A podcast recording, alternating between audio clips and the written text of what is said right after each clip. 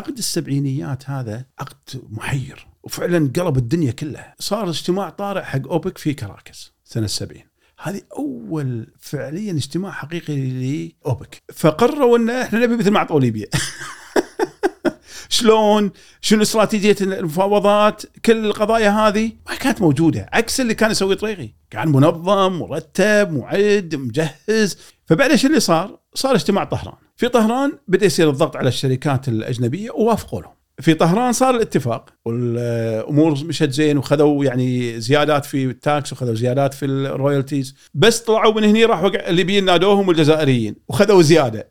منو كان مع الليبيين والجزائريين؟ السعوديين ويا العراقيين قاعدين معاهم، خذوا زيادة على اتفاق على اتفاق طهران. منو اللي ين, ين الشاه اجتماع كان عنده، بس هذا بعد الحكي لأنه هو وزعهم، بس هو هذا الوجود مختلف يعني. فين الشاه، فالأمريكان ما يقدرون يزعلون الشاه بذاك الوقت، فدزوله يبقى قالوا روحوا راضوه بس وكنا يعني من شغلته.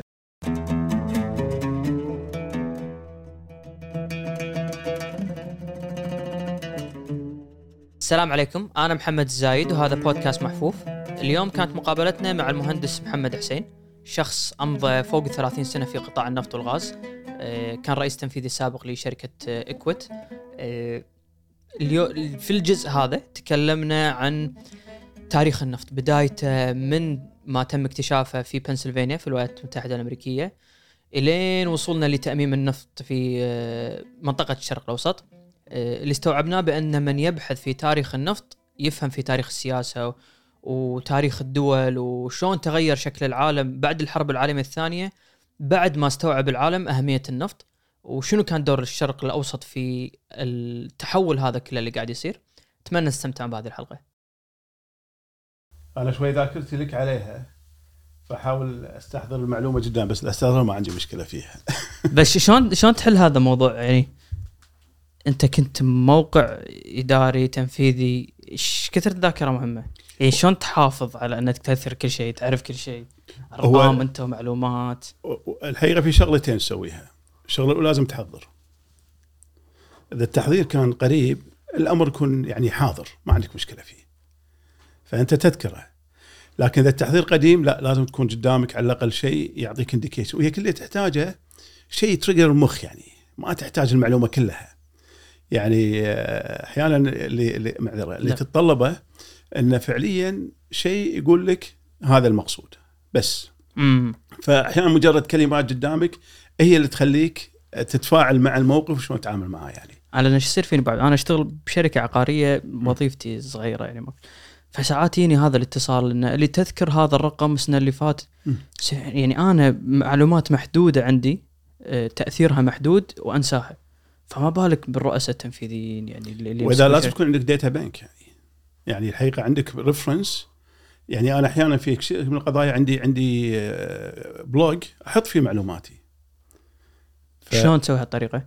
عندي بلوج في الإنترنت. حلو. فأحط فيه معلومات مثل أكتب فيه أسوي فيه، فدائما أدون فيه، فدائما إذا أحتاج أرد له مرة ثانية، أشوف إني أنا شكلت فيه شنو سويت، شنو شلون كتبت، شلون فكرت. فهي ريتريفينج الآيديا في مثل ما قلت تريجر شيء يحركها، هذا كله تحتاجه. يعني مذكراتك صارت البلوك هذا وايد. إيه. إيه. ليه وين يرد؟ والله ما يرد بعيد، بس أنا عندي شيء ثاني اللي هو اللي أسميه day one، أنا أكتب فيه يوميا يوميا أكتب فيه، يعني أحط فيه اللي ببالي بأفكاري، حتى أشياء تعجبني أحط فيها أقطع أحط فيها شغلات يعني. بس هذا يرجع تقريبا وايد سنوات، يعني أول كان مكتوب بالإيد، الآن بالكمبيوتر. عجيب. وكلش كثر تطلع عليه تردد؟ لا لا أنا يوميا تقريبا أشوفه، بس طبعا ما أطلع على كل شيء لا, لا. إيه. يعني الاطلاع الحقيقة دائما تريجر، يعني مثل الحين لما صار الموضوع هذا أرد أطلع شنو كتبت، تلقاني أنا كاتب مثل عن آه ليش ستين دولار الأخير اللي صار، لما الأوروبيين قالوا نبي ستين دولار حق النفط ونبي نحط كاب حق الغاز وليش ما قدروا يتفقون، أنا كاتب فيها ومحلل يعني على الأقل قضية ليش إن فعليا أوبك كان مفترض يكون له دور أكبر في العملية هذه. م- فهذه الأشياء اللي تريجرد مخك فيها فترجع لها مرة ثانية. أعتقد موضوع التدوين إحنا مستهينين فيه. لا لا وايد مهم الحقيقة. يعني أنا أعتقد يعني أنا من غير التدوين أضيع. أنا يعني يمكن حتى كانوا الشباب يعرفوني أنا كله أكتب بالآيباد مالي، يعني من بدل الآيباد كنت أكتب كل شيء بالآيباد. فباجتماعات اول شيء افتح الايباد. بعضهم يحط ايده على راسه يقول لك بيقول لنا شنو قلنا شو اللي صار هذه. انا قلت لك انا ذاكرتي مو قويه لكن مكتوب كل شيء مكتوب. فرد اقول ترى كنا كذي ليش ما صار كذي ليش ما صار كذي ليش سويت كذي. هذه مثل محضر صار عندك. هو دائما محضر عندي يعني. انت من السر وانت الرئيس. لا اول حقيقه ماني كاكتر انا يحبني يهمني القرار اللي اتفقنا عليه انه ينفذ. بس عبد يعني بتكلم شوي عن فن الاداره يعني شلون توافق ما بين ان انت عندك ادارات تابعه لك ان انت دونت مايكرو مانج ان تسلط عليهم وكل شيء انا ترى ادري عنه ولازم اعرفه وبين انك تترك لهم على راحتهم. شلون تحقق هذه النتائج اللي انت تبيها؟ وين الموازنه؟ الموازنه انا بظني انت كاداره عليا عندك كليات. انا بحقق ربحيه هالكثر، انا بحقق خفض لتكلفه هالكثر، انا بحقق انتاج هالكثر، انا بحقق زباين جدد هالكثر. يعني عندك كليات كبيره، هذه الكليات موزعه على الشركه، انت اللي عليك تامن هالكليات هذه. الان شنو تفصيلها هاي مو شغلك. امم شلون بيسوي المدير انه بيتعامل مع ربعه مو مو شغلك انت، هذا شغله. انا حتى في الترقيات ما اتدخل صراحه الا اذا جات مظلمه جات مظلمه لسه انا افصل فيها، واذا في مظلوم ننصره. يعني حتى بالتوظيف بالذات في إكويت كان عندنا التوظيف الراي الاخير حق المدير في حالات بسيطه. على سبيل المثال مثل اثنين تساووا ويا بعض في كل شيء، احيانا يرجعون لي واحيانا ياخذون قرار، خذوا قرار خلاص انتهى الامر. م- فما اتدخل حقيقه بالقضايا هذا الا الاشياء مثل يعني في اماكن هي ترجع لي انا، يعني مثل الليجل الليجل انا اقرر عليه مو هم يقرر عليه، لان انا هو بالنسبه له هي ريبورت تو مي ما اي دازنت ريبورت تو ذم. يعني فهذه القضايا مهمه جدا. يعني انت حط لك على انا اقول دائما حط الخط السريع وامشي عليه.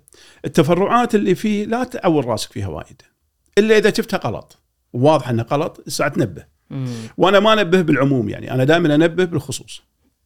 مهم اي لان نادي عندي ولا اروح له، والعاده في اكثر الاحيان انا اروح لهم. يعني يفرق تروح نادي ولا تروح له شلون؟ وايد الحقيقه الناس ما تحب يعني تقلل من قيمتها في مكان عام، والناس تحب اذا وصلتها تقدر اللي وياه.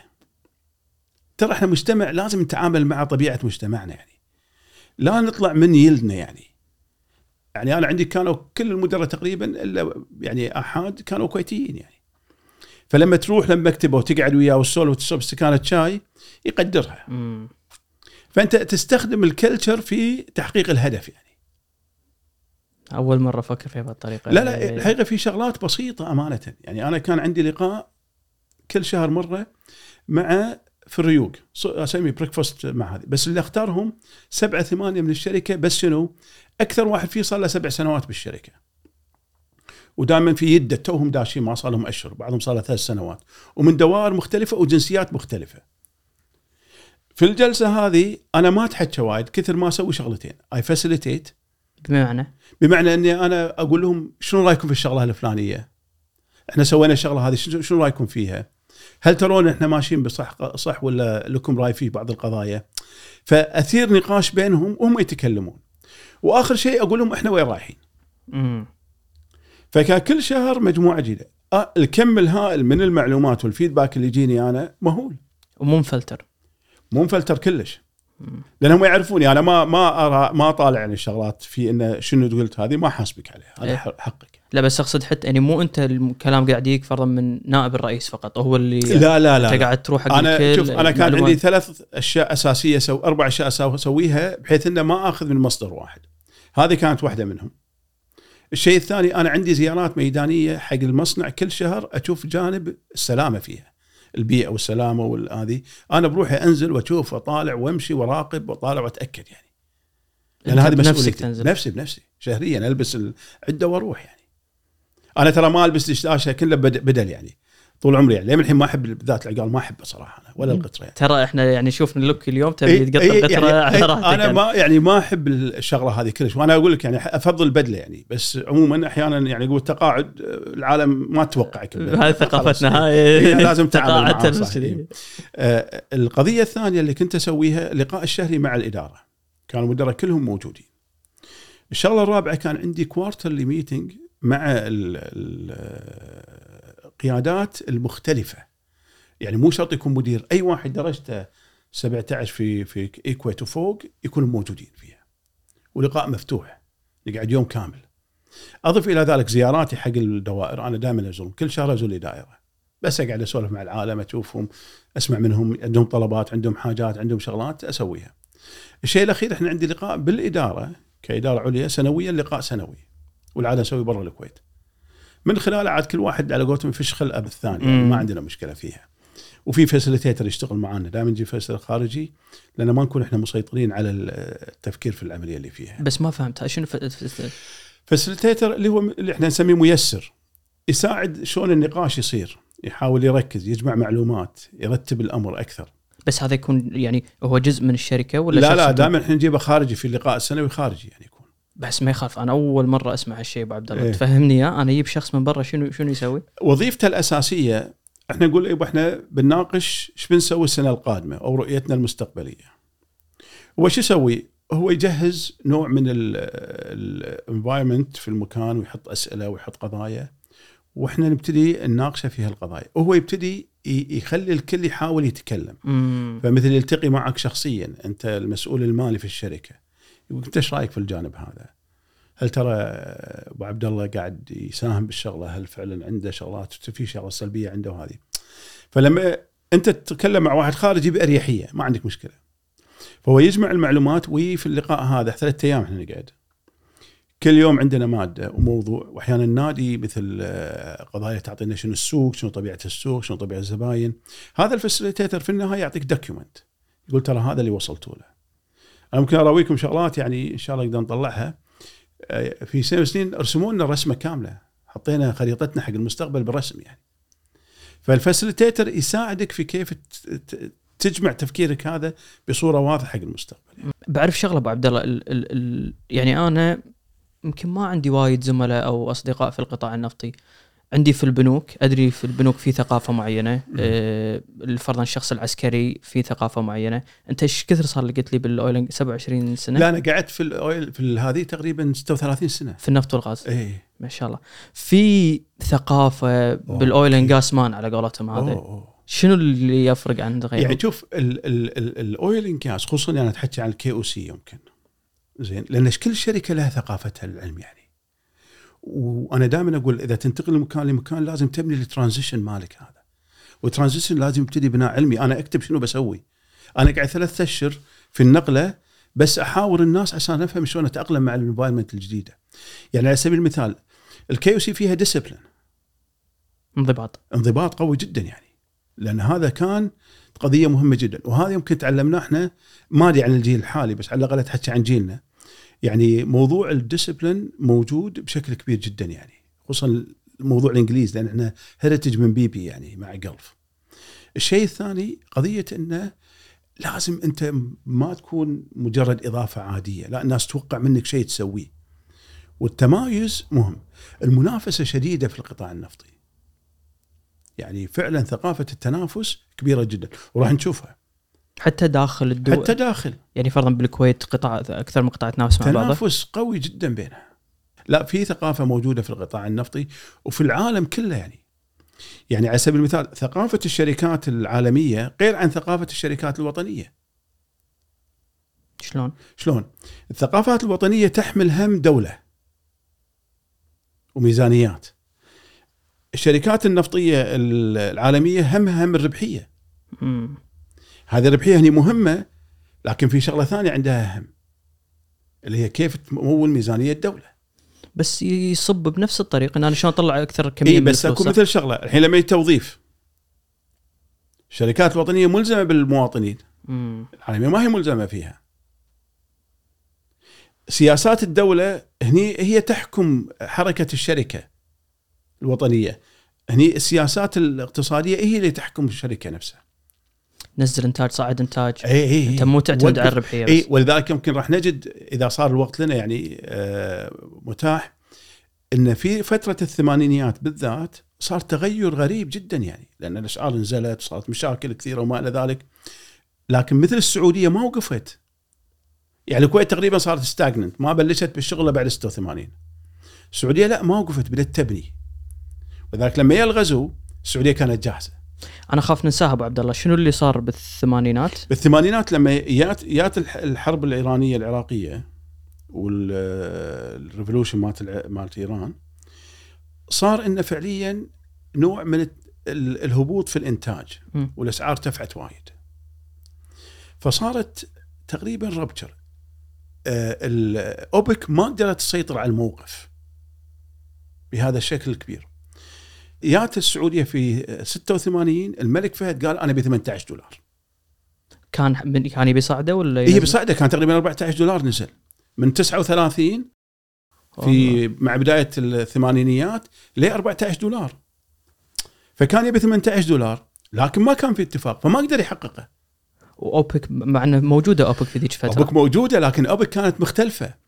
يعني آه شو اسمه الوزير السعودي، لأن سبحانه حركة على الخليفة مع يماني برفع الإنتاج طبعا منه تأثر أكثر شيء العراقيين والإيرانيين فينوا، ففعليا يماني فصل من عمله مم. ويا بداله هشام ناظر عين. هشام ناظر كان وزير التخطيط، فحطوه وزير النفط بالوكالة. فلما هشام ناظر هشام ناظر كان جديد توه يعني فريش، عنده كلام عجيب في القضية. يقول وجدت ان كل واحد له راي وكل واحد بيحقق اهداف بلده مو اهداف المؤسسة. يتكلم عن اوبك، عن اوبك إيه؟ فكان الليبي بيحقق اهداف الليبيين، العراقي بيحقق اهداف الايرانيين العراقيين الايرانيين، فما كان في تجانس داخل المنظمة في ذاك الوقت لأنها راحت القيادة. يمكن راح نتكلم شلون القيادة تغيرت يعني في أوبك. مم. أوبك ما تستقل بقيادة واحدة، لما تعدد القيادات تضيع أوبك. تاريخيا كان في قائد لأوبك غير السعودية؟ إيه ولو هذا بنمشي بالتدريج عليه. طيب أبو عبد الله، هو قبل أن نتكلم عن أوبك في استخدامات كانت موجودة للنفط قبل الاستخدامات اللي نشوفها بعصرنا اليوم. أكيد. وين تبدي قصته؟ قصته تبتدي يمكن في آه صح التعبير السيبج اللي كان يطلع.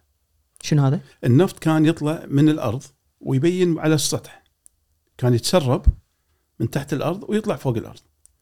فكانت اللزوجة مالته استخدموها حتى حق آه كانوا يكون حق اليرب مال الحيوانات. مم. لما يحطون عليه فيصير عازل عن البكتيريا وما إلى ذلك، فكانت تطيب العملية.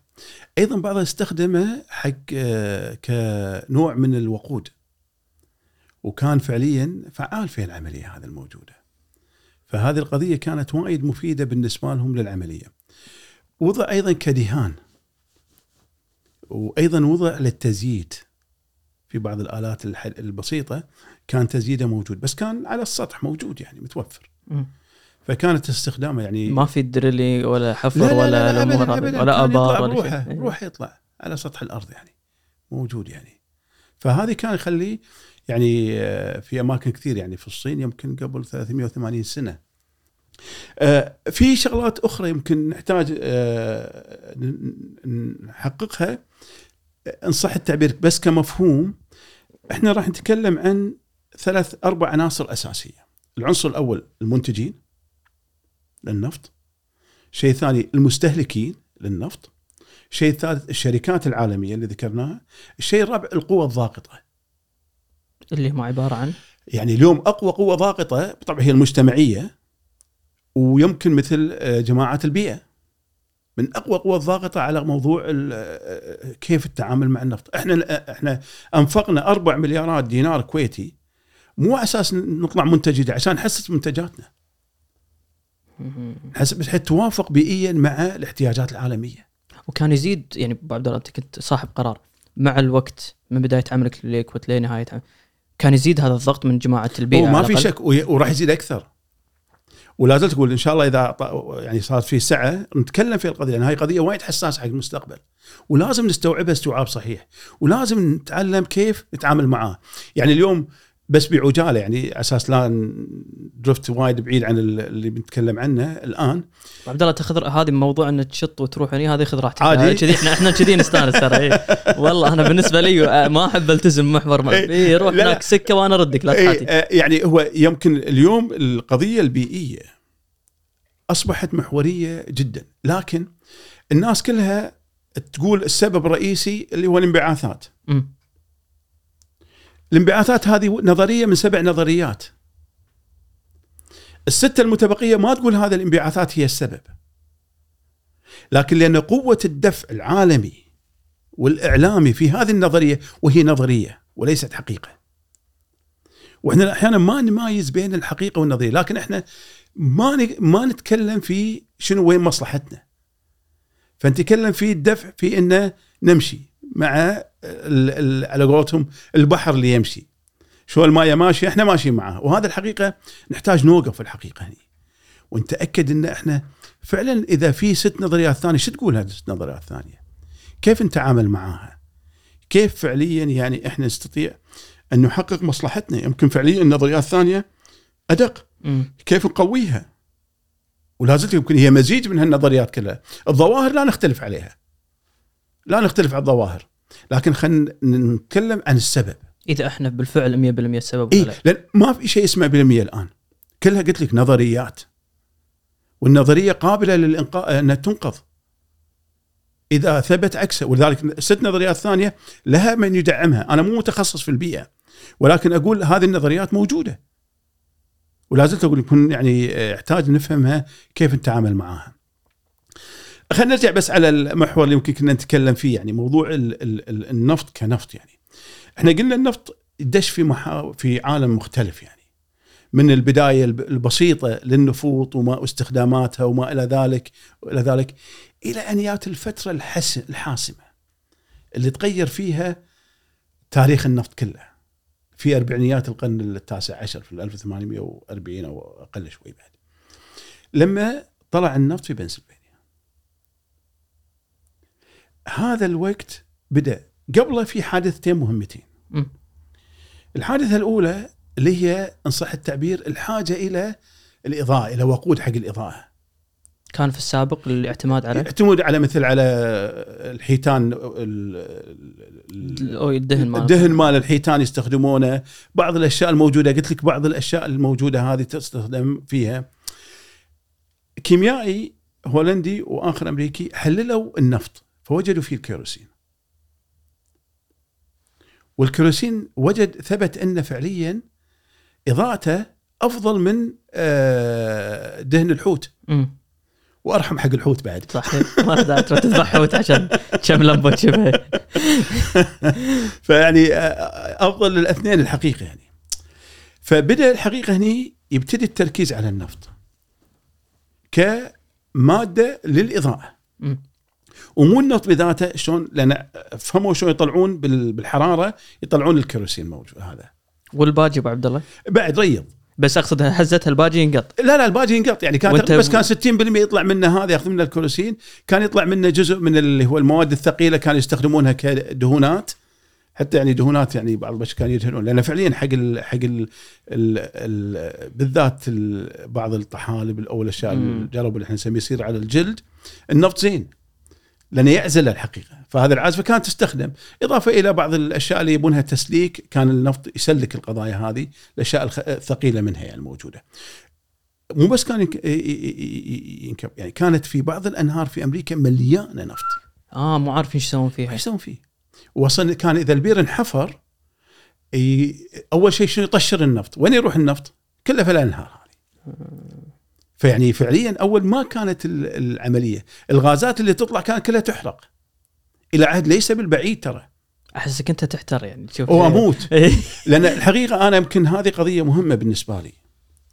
يعني أنا في ألفين وسبعة وكلت في دراسة مع فريق جميل جدا سميناه موضوع الطاقة بالكويت، وكان كيف نأمن الوقود حق وزارة الكهرباء كمؤسسة بترول، وسوينا الدراسة واشتغلنا وسوينا يعني بعض الأخوة، الأخ البدر هو لازال موجود، والأخ دعيج عبد الرحمن أيضا موجود، بنوا مودلز، بنوا شغلات بحيث أنه كيف فعليا نحقق يعني، وكان بقيادة الأخ هاني حسين الله يذكره بالخير. وفي الفعل يعني هذا الأمر فتح لي أنا قضية الطاقة، يعني أنه كيف نأمن الطاقة. بذاك الوقت الحقيقة كان بدأ الطلاع يزيد على الطاقة، يعني كنت أول وايد مشغول بالشغل نفسه يعني، وإن كنت لازلت مشغول يعني، لكن فالتغير كان مبين يعني. وراح نتكلم عن الإشارات يعني، في إشارات كانت واضحة أن التغير جانا، وهذا الحكي مو بعيد ألفين وسبعة يعني. تغير اشتقت أن آفاق جديدة في, في, في, في موضوع ال ال طبيعة استخدالات الطاقة وتغيرها إنها جاي يعني، ما في شك يعني. الآن كيف أنت تتفاعل معها؟ أرجع على كلمة اللي قلتك يا مساعة، موضوع الياباني ان النفط is too expensive to be burned يعني، هو غالي جدا انه بس يحرق يعني. والجماعه كانوا يحرقونه ويقطونه بالنهر، او بالنهر، لانه ما ما كان له فائده فعليا حقيقيه موجوده. قلت لك يعني اذا بدا البير يحفر ينكت يروح في في, في النهر موجود. الحقيقه هني ما كانت في اشياء منظمه في استغلال النفط، الى ان جاء الحقيقه روكفلر. الحقيقه مع أن بدايتها كانت موجودة مع الآخرين، وروكفلر ترى ما كان يشتغل في النفط، كان بروكر، لكن كان معاه في الكنيسة واحد يشتغل بالنفط. هو اللي سحبه حق القضية هذه، قال له تعالي وأنت وين رايح في العملية هذه؟ ليش ما ندش فيه الشغلة هذه؟ فحزتها كان الكل يحفر هذا ال... أوه كانت بنسلفانيا شقالة وكانت بومينج. فهو بدأ يفكر في قضية الإضاءة مرة ثانية في الكيروسين. روكفلر الحقيقة يمكن بس من الأشياء اللي واحد لازم يفهم، لأن قلت لك إحنا قاعد نسوي شغل، هذا الشغل اللي قاعد نسويه فعليا يركز على عقل القادة. ويمكن معاي أخوين الدكتور عادل عباس والأخ خالد سميطي، يعني كان تركيزنا هذا، وإن كنا إحنا شوي قاعد نكع شوي لأن ما حصلنا سبونسر للآن، لأن الحقيقة يهمنا نكلم القادة نفسهم، لو قدرنا نحصل نوصل لهم بعضهم. ونتحكي إحنا عن طاقة بالعالم كله، إحنا كنا نسميه إنرجي هندرد باي هندرد، أو الطاقة بين قرنين. هذا الموضوع اللي قاعد نكتب فيه ونركز فيه، بس الآن هو موضوع بحثي يعني. وإن شاء الله إذا الله أعطانا عمر بالصيف هذا نطلع جزء بسيط، لعله يكون يعني يحمس أحد إنه يرعى العملية نفسها، لأنها تحتاج جهة فعلياً تساعدك. إحنا كنا نقابل العالم كله يعني، في ناس خلص حق المستقبل يعني. الشاهد بس أرجع، روكفلر الحقيقة كان بلا شك، روكفلر عاش تقريباً قريباً مئة سنة عمره يعني، أقل شوي يعني، يعني بالتسعينيات مات يعني. م- وعاش حقبة بديعة جداً يعني، بداية البومينج مال النفط إلى تقريباً السبعة وثلاثين أعتقد وتوفى، اللي هي فعلياً فترة ما قبل الحرب العالمية الثانية. والدبريشن كان صح، والدبريشن موجود، دبريشن خمسة وعشرين، لكن هو فعلياً مع بداية الانتقال، بس ممكن بالطبع ذاك الوقت ما كان يشتغل يعني في هذه، لكن كان يلاحظ التغيرات الموجودة فيها يعني. الشاهد روكفلر بدأ يبرمج مخه بشكل مختلف، وبدأ يركز على قضية المنتج، لأن قلت لك النفط إذا موجود قطوه في النهر يعني، لكن هو كيف كان يفكر إنه كيف يستغل هذا النفط في إنتاج الإضاءة هذه الكيروسين وما إلى ذلك. فبدأ يركز عليه ويشتغل، وبلش بشغل بسيط جدا يعني.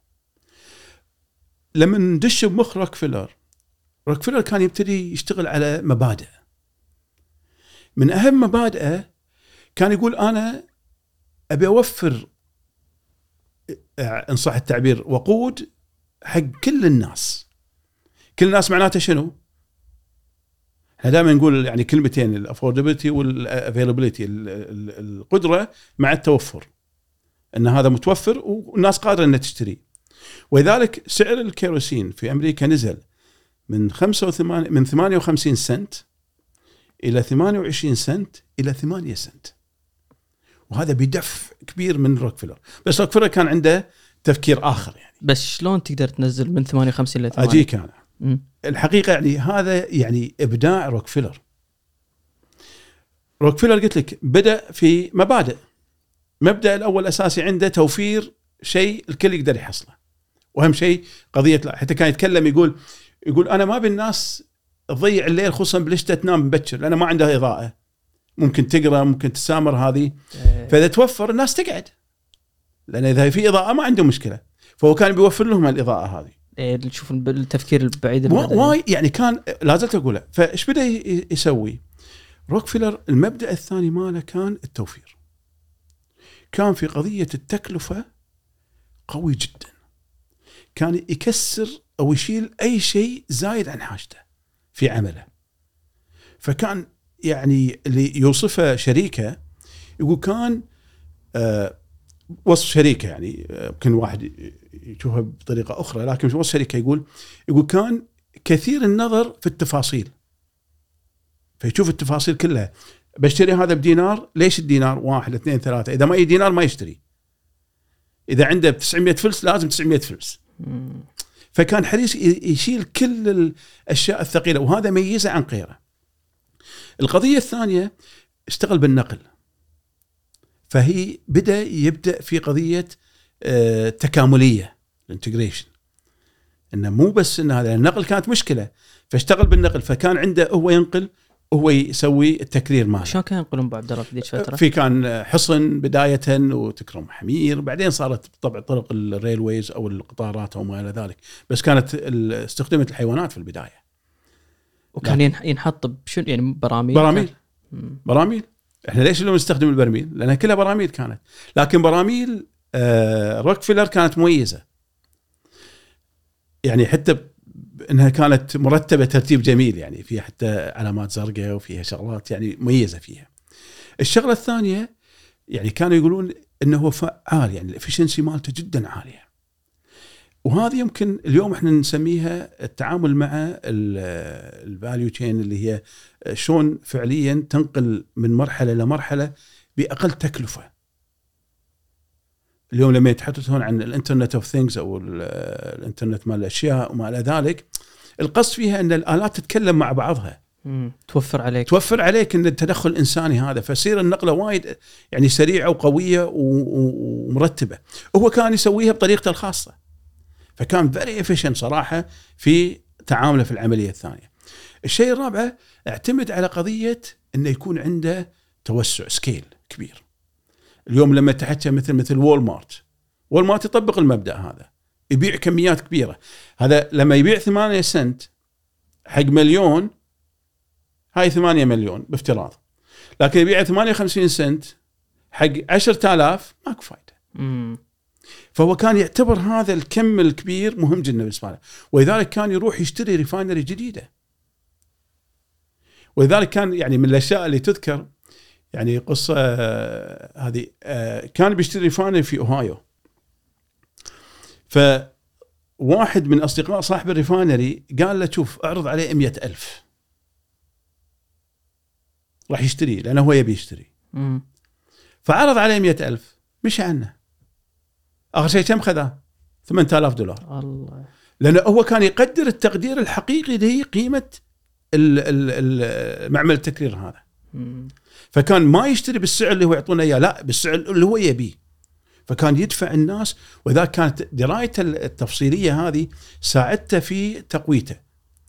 كان يسوي شغله، اذا شرى مثل معمل تكرير او ريفاينري جديد يشوفه، اذا كان فعال يخليه، اذا كان خسران يسكه على طول على طول ما يخليه.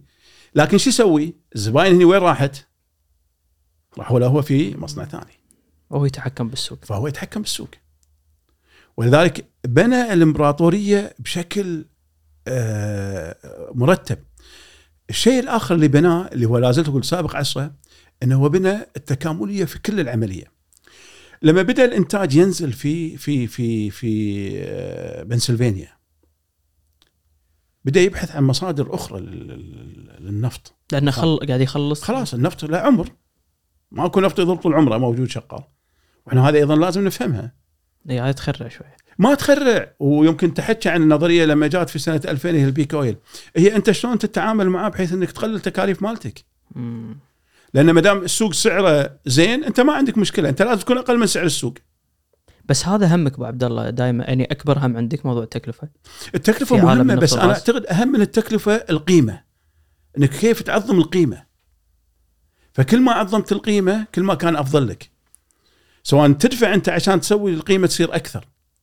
إحنا اليوم ندفع بالتكنولوجيا عشان يصير عندنا إنتاج أكبر، فهي القيمة هي المهمة. إذا كانت التكلفة جزء من القيمة وهي دائما، إذا أنت تتعامل مع القيمة، فأنت ركز على القيمة أكثر ما تركز فقط على التكلفة. وهذا كان تفكير روكفلر، بس كانت عنده القيمة أيضا بال... بال... لأن كان التنافس كبير جدا، توفر المادة كبير جدا يعني، فكان فعليا القيمة عنده مهمة، جزء منها التكلفة لازم يتعامل معها بشكل صحيح، ولازم تكون عندنا ببالنا دائما التكلفة يعني. بس عبد الله هذا احنا كله قاعد نسولف فيه ليل ليل تاريخ الكلام اللي انت قاعد تقوله هني استعمال بس كيروسين صح في الغالب ايه، لكن الحين يمكن بندش بشغلات جديده تبتدي. انت قلت خل... بدا يخلص النفط في بنسلفانيا او بدا ينزل بدا ينزل انتاجه، فهو بدا يفكر وين، فلقى في آه... ان صح التعبير آه... مخزون نفطي في اوهايو قريب منه، فقال هذه الفرصه. شنو مصيبه النفط هذا كانت انه كان احنا نسمي شيء اللي هو يكون بالعربي الحلو والحامض ساور وسويت، النفط نفسه الساور هذا يكون فيه نوع من نسبة عالية من السلفر، فما تقدر تحطه لأنه هو سام يعني يأذي الناس يعني ما تقدر تحطه يعني. وذاك أنت اليوم إحنا بساعة ذكرنا على الأربعة مليار حطيناها الأربعة مليار كلها عشان تخفف هذا السلفر من النفط مالنا أو من المنتجات مالتنا يعني. وفي الآن معدلات محددة يعني لازم تكون أقل من هالقيمة على أساس تقدر تبيع منتجك في دول مثل أوروبا بالذات يعني فيها عندها معايير معينة معايير معدلة، العالم كله قاعد يتجه حق المعايير هذا، ولكن أنت تنت... تحط فلوس حق القيمة هني، أنت مو قاعد تسوفر قاعد تحط فلوس، لكن أنت جاهز قيمة عشان تحافظ على أسواقك أو أسواق جديدة تقدر تدخلها. سوى روكفلر هل وقف هني؟ لا، راح ياب اثنين كيميائيين وقال لهم أبيكم تشتغلون شلون تشيلون هذا السلفر من هذا النفط، وقعدوا سنتين لكن حققوا المطلوب. فكان في ذاك الوقت يمكن إحنا ما نفكر فيها التفكير، يمكن حتى هو يعني كان بالنسبة له مشكلة بيحلها، لكن هذه التكنولوجيا الكيميائي هذا كان مصدر الإلهام والإبداع لتحلية هذا النفط. فلما بدأ يحلل هذا النفط بدأ يفكر في قضية الانتجريشن العالمية في في شركته في ستاندرد أويل. طبعا هو أسس ستاندرد أويل وبدأ يشتغل فيها. ستاندرد أويل صارت تملك تسعين بالمئة من ريفاينري في أمريكا، تسعين بالمئة يعني قتال ما في شيء. بدأ يتجه حق المصدر نفسه المكامن ويحفر ويسوي ويحط عنده اللي إحنا نسميه هو اليوم التكاملية. فبنا بدأ يبدي ستاندرد أويل كإنتجريتد كمباني، شركة متكاملة فيها من البداية إلى يوصل إلى الزبائن ووزع عليهم. وبالطبع لما دشينا في هذه بدأت تصير منتجات جديدة، بدأت تطلع السيارات، بدأت تطلع الشغلات هذه، فبدأت المنتجات الأخرى تبتدي في أواخر بعد الحرب العالمية الثانية الأولى. اي السيارات ابو عبد الله هي اللي انقذت، لان انا قريت معلومه ان صار في اكتفاء من الكيروسين ونزلت الاسعار، قلت لك ثمانية سنت وصل، بس لما يجي منتج السيارات والبنزين انقذ القطاع هذا، انقذ القطاع. وذاك القطاع طول عمره يمشي فيها اللي احنا نسميه الفولاتيليتي، التغيرات هذه حتى بالاسعار يعني ما ما توقف يعني، دائما احنا طالعين نازلين طالعين نازلين، وهذه طبيعه السوق يعني طبيعه السوق يعني شيء يمكن ما نجزع منه، بس لازم نفهم شلون نتعامل معه. هني الحقيقه وصل في مرحله من الذروه، والحقيقه لازلت اقول انا الشخص هذا كانت عنده رؤيه دائما خطوه قدام البقيه. وهني وين احنا لما قلت لك احنا نركز على القائد، لان القائد هو بعد الله سبحانه وتعالى هو اللي يسوي الفرق. م. والقياده هي مو شرط تكون بشخص، قد تكون مؤسسيه كامله يعني، لكن هذه القياده لازم تكون عندها رؤى مستقبليه واضحه. فكان هو فعليا لمسا قلنا من جزء من الفلسفه مالته او فلسفته هي السكيل الكبر، فلما صار عنده الحجم هذا صار خلاص مسيطر. يمكن روكفلر بذاته آه ما كانت عنده نوايا شريرة، لكن اللي بعده شو اللي يضمن مم.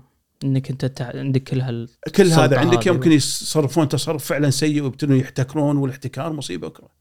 ولكن لما يجي قانون مثل الانتي تراست او ال... ال... اللي هو عدم الاحتكار، لانهم بيوم من الايام قالوا هذا الريال وايد قوي علينا تسعين بالمئة ما فيه. تخيل ان هذا لازلت اقول انا مع انه هو في وقته كان يوفر كل شيء المطلوب يعني، كان يعطي سعر وايد زين، وكان ماشي على المبادئ ما غيرها، وكان يعني من يعني يذكر هذا الشريك ماله يقول كان هو يؤمن بثلاث قضايا، يؤمن في بالله يعني كمسيحي، بعدين يؤمن بالعمل الجاد، ويؤمن بالعطاء انه لازم يعطي. كنا هو اللي مؤسس جامعة شيكاغو شيكاغو هنا آه. لا هو عنده فندز يعني، هو في نهاية عمره خلى كل مثل ما تقول عندنا اوقف كثير من امواله يعني طبعا هناك الوقف يتعلق بموضوع الضرائب وما ذلك، هذا موضوع مختلف كلية، لكن فعليا سواه وكان يهتم بالثقافة وبالعلم وما إلى ذلك ويساعد يعني. بس يضمن لك اللي عقبه. نعم. إيش يضمن لك اللي عقبه؟ اللي عقبه هذه المشكلة، لأن التجربة تقول الأجيال تختلف، وفي كثير مثل هالشركات هذه بعد الجيل الثالث يمكن تكسر بروحه، لكن فعليا الحكومات لما تحط عندها أنظمة في موضوع الاحتكار يكون عندها فعليا رؤية حق المستقبل هذا. مم. أن المسألة ما هي متعلقة بشخصك اليوم، لكن شو اللي يصير باكر. هذا قلت لي أبو عبد الله عقب الحرب العالمية الأولى. آه لا تسعمية وأحد عشر آه ألف وتسعمية وأحد عشر قبل تكسير. لا بس أقصد يوم يوم قالوا إن روكفلر وايد قوي. إيه ألف وتسعمية وأحد عشر. ألف وتسعمية ليه ما ابتدت؟ لا ما ابتدت، الحرب العالمية الأولى بدأت ألف وتسعمية وأربعة عشر. هذا ألف وتسعمية وأحد عشر كسر روكفلر. الحقيقة روكفلر لما تكسر فعليا هو أسس حق شيء جديد. من كسر الحكومة الأمريكية؟ إيه الحكومة الأمريكية هي اللي فتتها، قصر مو تكسيره وفتتها يعني إلى شركات متعددة. يمكن آه يمكن قلت لك يعني أنا العملية هذه تحتاج فيها وايد تفصيل يعني. آه روكفلر لما أول ما بدأ يعني إن صح التعبير آه بلش في آه ما يعرف في تفكيك إلى شركات ستاندرد، صار ستاندرد في كاليفورنيا، ستاندرد في انديا انديانا، ستاندرد في نيو جيرسي، ستاندرد كل هذه الشركات صارت موجوده. هذه الشركات بعدين تكونت الى شغله اخرى، مثل صارت اسو اكسون، صارت شيفرون، صارت اموكو، تيكسيكو، موبل، يمكن اموكو بعدين بس موبل ما الى ذلك. بعدين صار عندنا اللي احنا سميناها السفن سيسترز. السفن سيستر الاساسيين اللي هم اكسون، خوات السبع، خوات السبع، اكسون، أه، تكسيكو، شيفرون، أه، جولف، أه، أضف إليها في عندنا في الأمريكان خمسة من أمريكان، أه، جولف، تكسيكو، شيفرون، أموكو، موبل الخامسة، أضف إليها بي بي وشل وشل بريطانيين بريطانيين ثنتينهم، شل بالطبع هولندية بريطانية م. وبي بي. هذه سبع شركات. بي بي الحقيقة يعني منتج غريب يعني، وحتى شل منتج غريب يعني. يعني بي بي منتجها ما كانت موجودة. بي بي بي بي كانت كان الاستكشاف في بداية ألف وتسعمية وواحد لما اكتشف حقل مسجد سليمان في إيران. م- مسجد سليمان في إيران اكتشف بواحد أمريكي هو اللي اكتشفه يعني هناك، وبدأ يبني شركته وسماها الأنجلو بيرجن جلف بيرجن جلف اول كمباني يعني. مم. فسماها يعني الشركه الفارسيه البريطانيه، لا ما كان في بريطانيه في البدايه. اوكي يعني تاسست، ما كانت بريطانيه، كانت الشركه فعليا ما كانت بريطانيه. بريطانيا صارت خمسين بالمية بعد الحرب العالميه الاولى. اي انا هني اللي بوصل ان اي يعني بعد الحرب العالميه الاولى واثناء الحرب العالميه الاولى بدا تاثير النفط يبين اوضح. الحين روكفلر تكسر راح، بدأت هذه السبع شركات هي تبتدي تأسس على نفس على مبادئ روكفلر باي ذا يعني. كلها كانت بدأت تصير خصوصا في قضية التكاملية، انه عنده السوق، يعرف السوق، يعرف النقل، يعرف شلون، عنده التكرير وعنده الانتاج وعنده الاستكشاف، كل هذه القضايا موجودة عندهم، وكل هالشركات معتمدة، لكن بدأت تشتغل في اماكن مختلفة، كل واحد بدأ يحدد له مكان، بدأت تطلع. ترى روكفلر روكفلر قبلهم كان بيطلع برا، لما بدأ الإنتاج شوي يخف في أمريكا قبل تكساس تكساس بدأ يحاول يطلع برا يعني، وكان عنده النظرة العالمية الموجودة يعني، ما كانت غايبة عن باله يعني. مم. لكن فعليا التوسع صار بعد ذلك. بي بي لما الحكومة البريطانية فعليا وجدت نفسها في حاجة إلى النفط، شركة شرت خمسين بالمية من هذا الإنسان ومن هذه الشركة في في إيران، وتحولت إلى الأنجلو بيرجن. بعدين بالطبع صار كانوا صارت بعدين تحولت إلى بي بي. فيعني هذا التحول. الشل في نفس الوقت، شل كانت شركتين، شركة هولندية تشتغل بالنفط اللي هي كانت أكثر مكان لها كان في إندونيسيا. للعلم ترى أول أول بير حفر في ترينيداد اللي هو بالطريقة الحديثة، لكن ما نجح.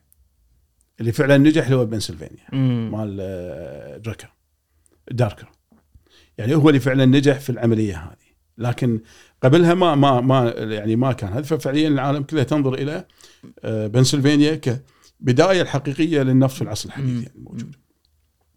شل كانوا مثل ما قلت شركتين يعني اللي هذه، وفي شركه ترانسبورت شل في لندن، لكن بعدين شو اللي صار؟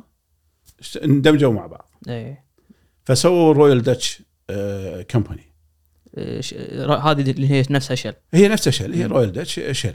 طبعا شل دشت مشاكل في التسعينيات في موضوع الريزيرف وفي قضايا الحسبه وما الى ذلك، بس بعدين عدلت امورها. يعني يمكن هذا موضوع نجيله اذا صار الوقت وصارت فرصه نتكلم. ايضا موضوع كيف التعامل معه اذا كان عندك اكثر من جهه تحسب او في عندك، ولذلك في هالقضايا لازم يكون عندك التكامليه متكامله في كل شيء. هي التكامليه ما تقدر تحط شيء وتخلي شيء، لازم كل شيء يكون متكامل مع بعضه. فهذا الامر ولد هذا السبع الخوات السبع. الان جاءت الحرب العالميه الاولى وجاءت السيارات، وبدأ يصير التكرير متقدم، بدأ يطلع البنزين، بدأ يطلع الكيروسين، بدأ تبدأ الطيارات، بدأ تطلع قضايا. لكن المحرك الأساسي للحاجة للنفط كانت الحروب، سواء خلال الحرب العالمية الأولى، وطبعا الحرب العالمية الثانية كانت مهمة جدا. الحرب العالمية الأولى أذكر اللي قريته أنها كانت حرب خنادق، فعامل الدبابة أن تشتغل على النفط هذا حسم الحسم. هي السرعة، إيه. هي السرعة، لأن المصادر الثانية للطاقة ما كانت بسرعة قوة النفط يعني، فكان فعليا كانت تحتاج هذه السرعة بالحركة. فهذه فاجأت لما استخدموها الحلفاء، فاجأت الآخر فيه وفعلا استطاعت أن تنجح فيها. لكن في الحرب العالمية الثانية لا، دشت طيارات ودشت يعني يعني لما سيطرت بريطانيا على الشركة الإيرانية، تشرشل ما كان عبث عنده من المسألة، كانت بالنسبة له حياة وموت. هتلر غزا بولندا ليش؟ ترى بولندا من الدول اللي كانت فيها النفط من قديم الزمان. شلون كان يطلع النفط فيها؟ كان يحفرون حق الفحم، فهو تقريبا مثل تعدين يحفر حق الفحم، فكانت تتي نقط النفط لأنه هو قاعد يحفر بعمق. مم. وكان ترى النفط على مئة متر على أقل يطلع، يعني كان وايد. إيه ما في، كان يحفرون على على وقتهم مئتين وثمانية وسبعين فيت. اليوم كم إحنا تقريبا؟ لا إحنا نوصل ل اثنين وعشرين ثلاثة وعشرين ألف قدم يعني، ما شاء الله. وفي أماكن مثل في ال في الديب ووتر، في الأماكن العميقة في المياه، في مثل جولف مكسيكو، غير الماي الله يعلم ايش كثر يدشون يعني. فيعني حادثه البريطاني بي بي في في المكسيك كان اعمق كب النفط في البحر، اللي كان في البحر هنا يعني في في الكيس هذه مالت موجوده، راح عندي الاسم بس يجي ان شاء الله. مم. الشاهد يعني الحرب هذه حددت استراتيجيه النفط وقيمته، الحربين العالميتين، وفعليا العالم بدات تحس في قيمه النفط. وكان قرار مو سهل ابو عبد الله، انا اذكر انه يعني كان من اصعب القرارات اللي خذها تشرشل انه التحول من الفحم الى النفط. ما ما كان الكل متفق معايا يعني. لا لا لا لا هو خذا، لا زلت اقول انا خلينا نعيش في راس القائد. هو كان يشوفها، لان ال ال ال فعاليه النفط كانت وايد اقوى، والحقيقه دفع الامريكان ايضا. الامريكان كانوا بلشوا يستخدمونه خلصوا. امم يعني الامريكان لما بدأوا يبيعون العالم بعض المعدات هذه بدأت كلها بالنفط تشتغل، فكان فعليا يعرف. لكن شنو كان المسيطر في الحروب هناك؟ أهم مكان البحر. مم. وإذا يقول لك اللي يسيطر على المحيطات يسيطر على العالم، هذا كلام استراتيجيين يعني، أنا ما أتحكي عن السياسة، أتحكي عن استراتيجيين. اللي يسيطر على البحر يسيطر على هذه، فكان يبي اللي يحول كل الأسطول البحري البريطاني على النفط، وهذا مو لعب وفي وقت محدود. لكن كان قرار حاسم، فاز رهان، فاز رهان. اليوم احنا نقولها براحة، لكن في وقتها. ولذلك احيانا احنا نقول ما في قرار صح وغلط في آنه، وراح نشوف يعني بعض القضايا اللي صارت مو قرار، لكن بعدين شنو تبعات القرار هي اللي تحدد.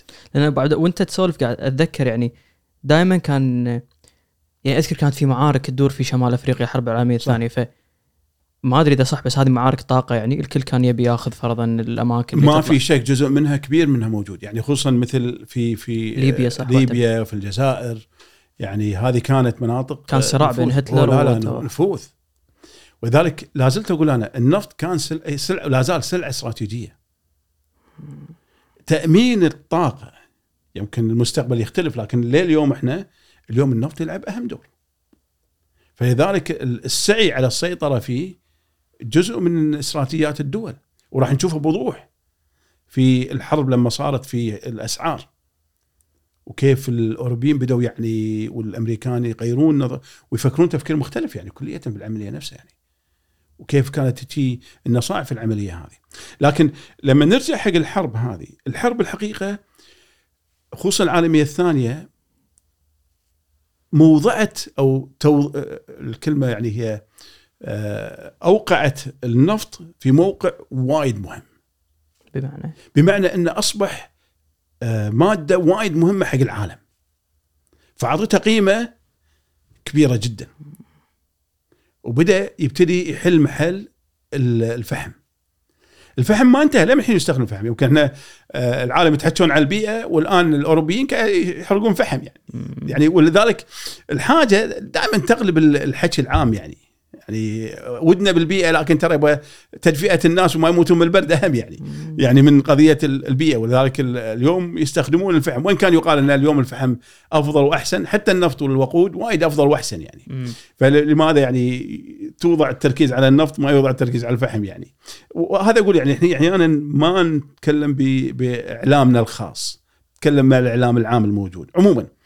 آه آه الحرب العالمية الثانية غيرت المسار كله، وبدأت العالم تتوجه لي.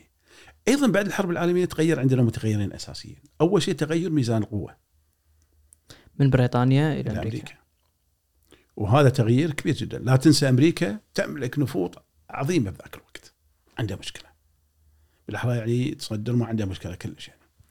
الشيء الثاني أن أوروبا بحاجة إلى إعادة إعمار، الدمار اللي صار فيها مهول، ولذلك يعني كانت إعادة الإعمار ومارشل اللي صار مو لعب يعني. هذا شنو قانون مارشل؟ مارشل كان قانون أمريكي في كيف إعادة إعمار أوروبا ببساطة يعني يعني كيف نعيد إعمارها. الإعمار هذا الشيء يحتاج يحتاج طاقة يحتاج طاقة زين، وين وفر الطاقة؟ العرب هني الحقيقة. وأثناء الحرب، وهذا موضوع ما يتكلم عنه ناس كثير يعني، جاءت فكرة خط التاب لاين. التاب لاين اللي هو الترانس ترانس أرابيان بايب لاين، اللي هو الخط النقل العربي م. للنفط. في ذاك الح... في ذاك الوقت الملك عبد العزيز طلع عليه يعني كان بحاجة أيضا إلى أموال، كان تجيله من الأرامكو نسبة، لكن يحتاج ذات أموال. بس ما يخالف عشان إحنا هني تم اكتشاف النفط في لا لا هذه اكتشافات كلها مبكرة يعني في الثلاثينيات بالثلاثينيات كلها كلها يعني قبل الثلاثينيات، باستثناء ليبيا يمكن بالستين، لكن في السعودية، في البحرين، في قطر، في الإمارات، في في إيران. طبعا إيران قلنا من ألف وتسعمية، هذه كل الاستكشافات تمت. بس بشكل سريع أبو عبد الله، طبيعة الاتفاقات هذه اللي كانت موجودة خصوصا عندنا بدول الخليج، الشركات هذه الخوات السبع هم كانوا يملكون الحقوق، شلون شلون يقسمون كل شيء عندهم؟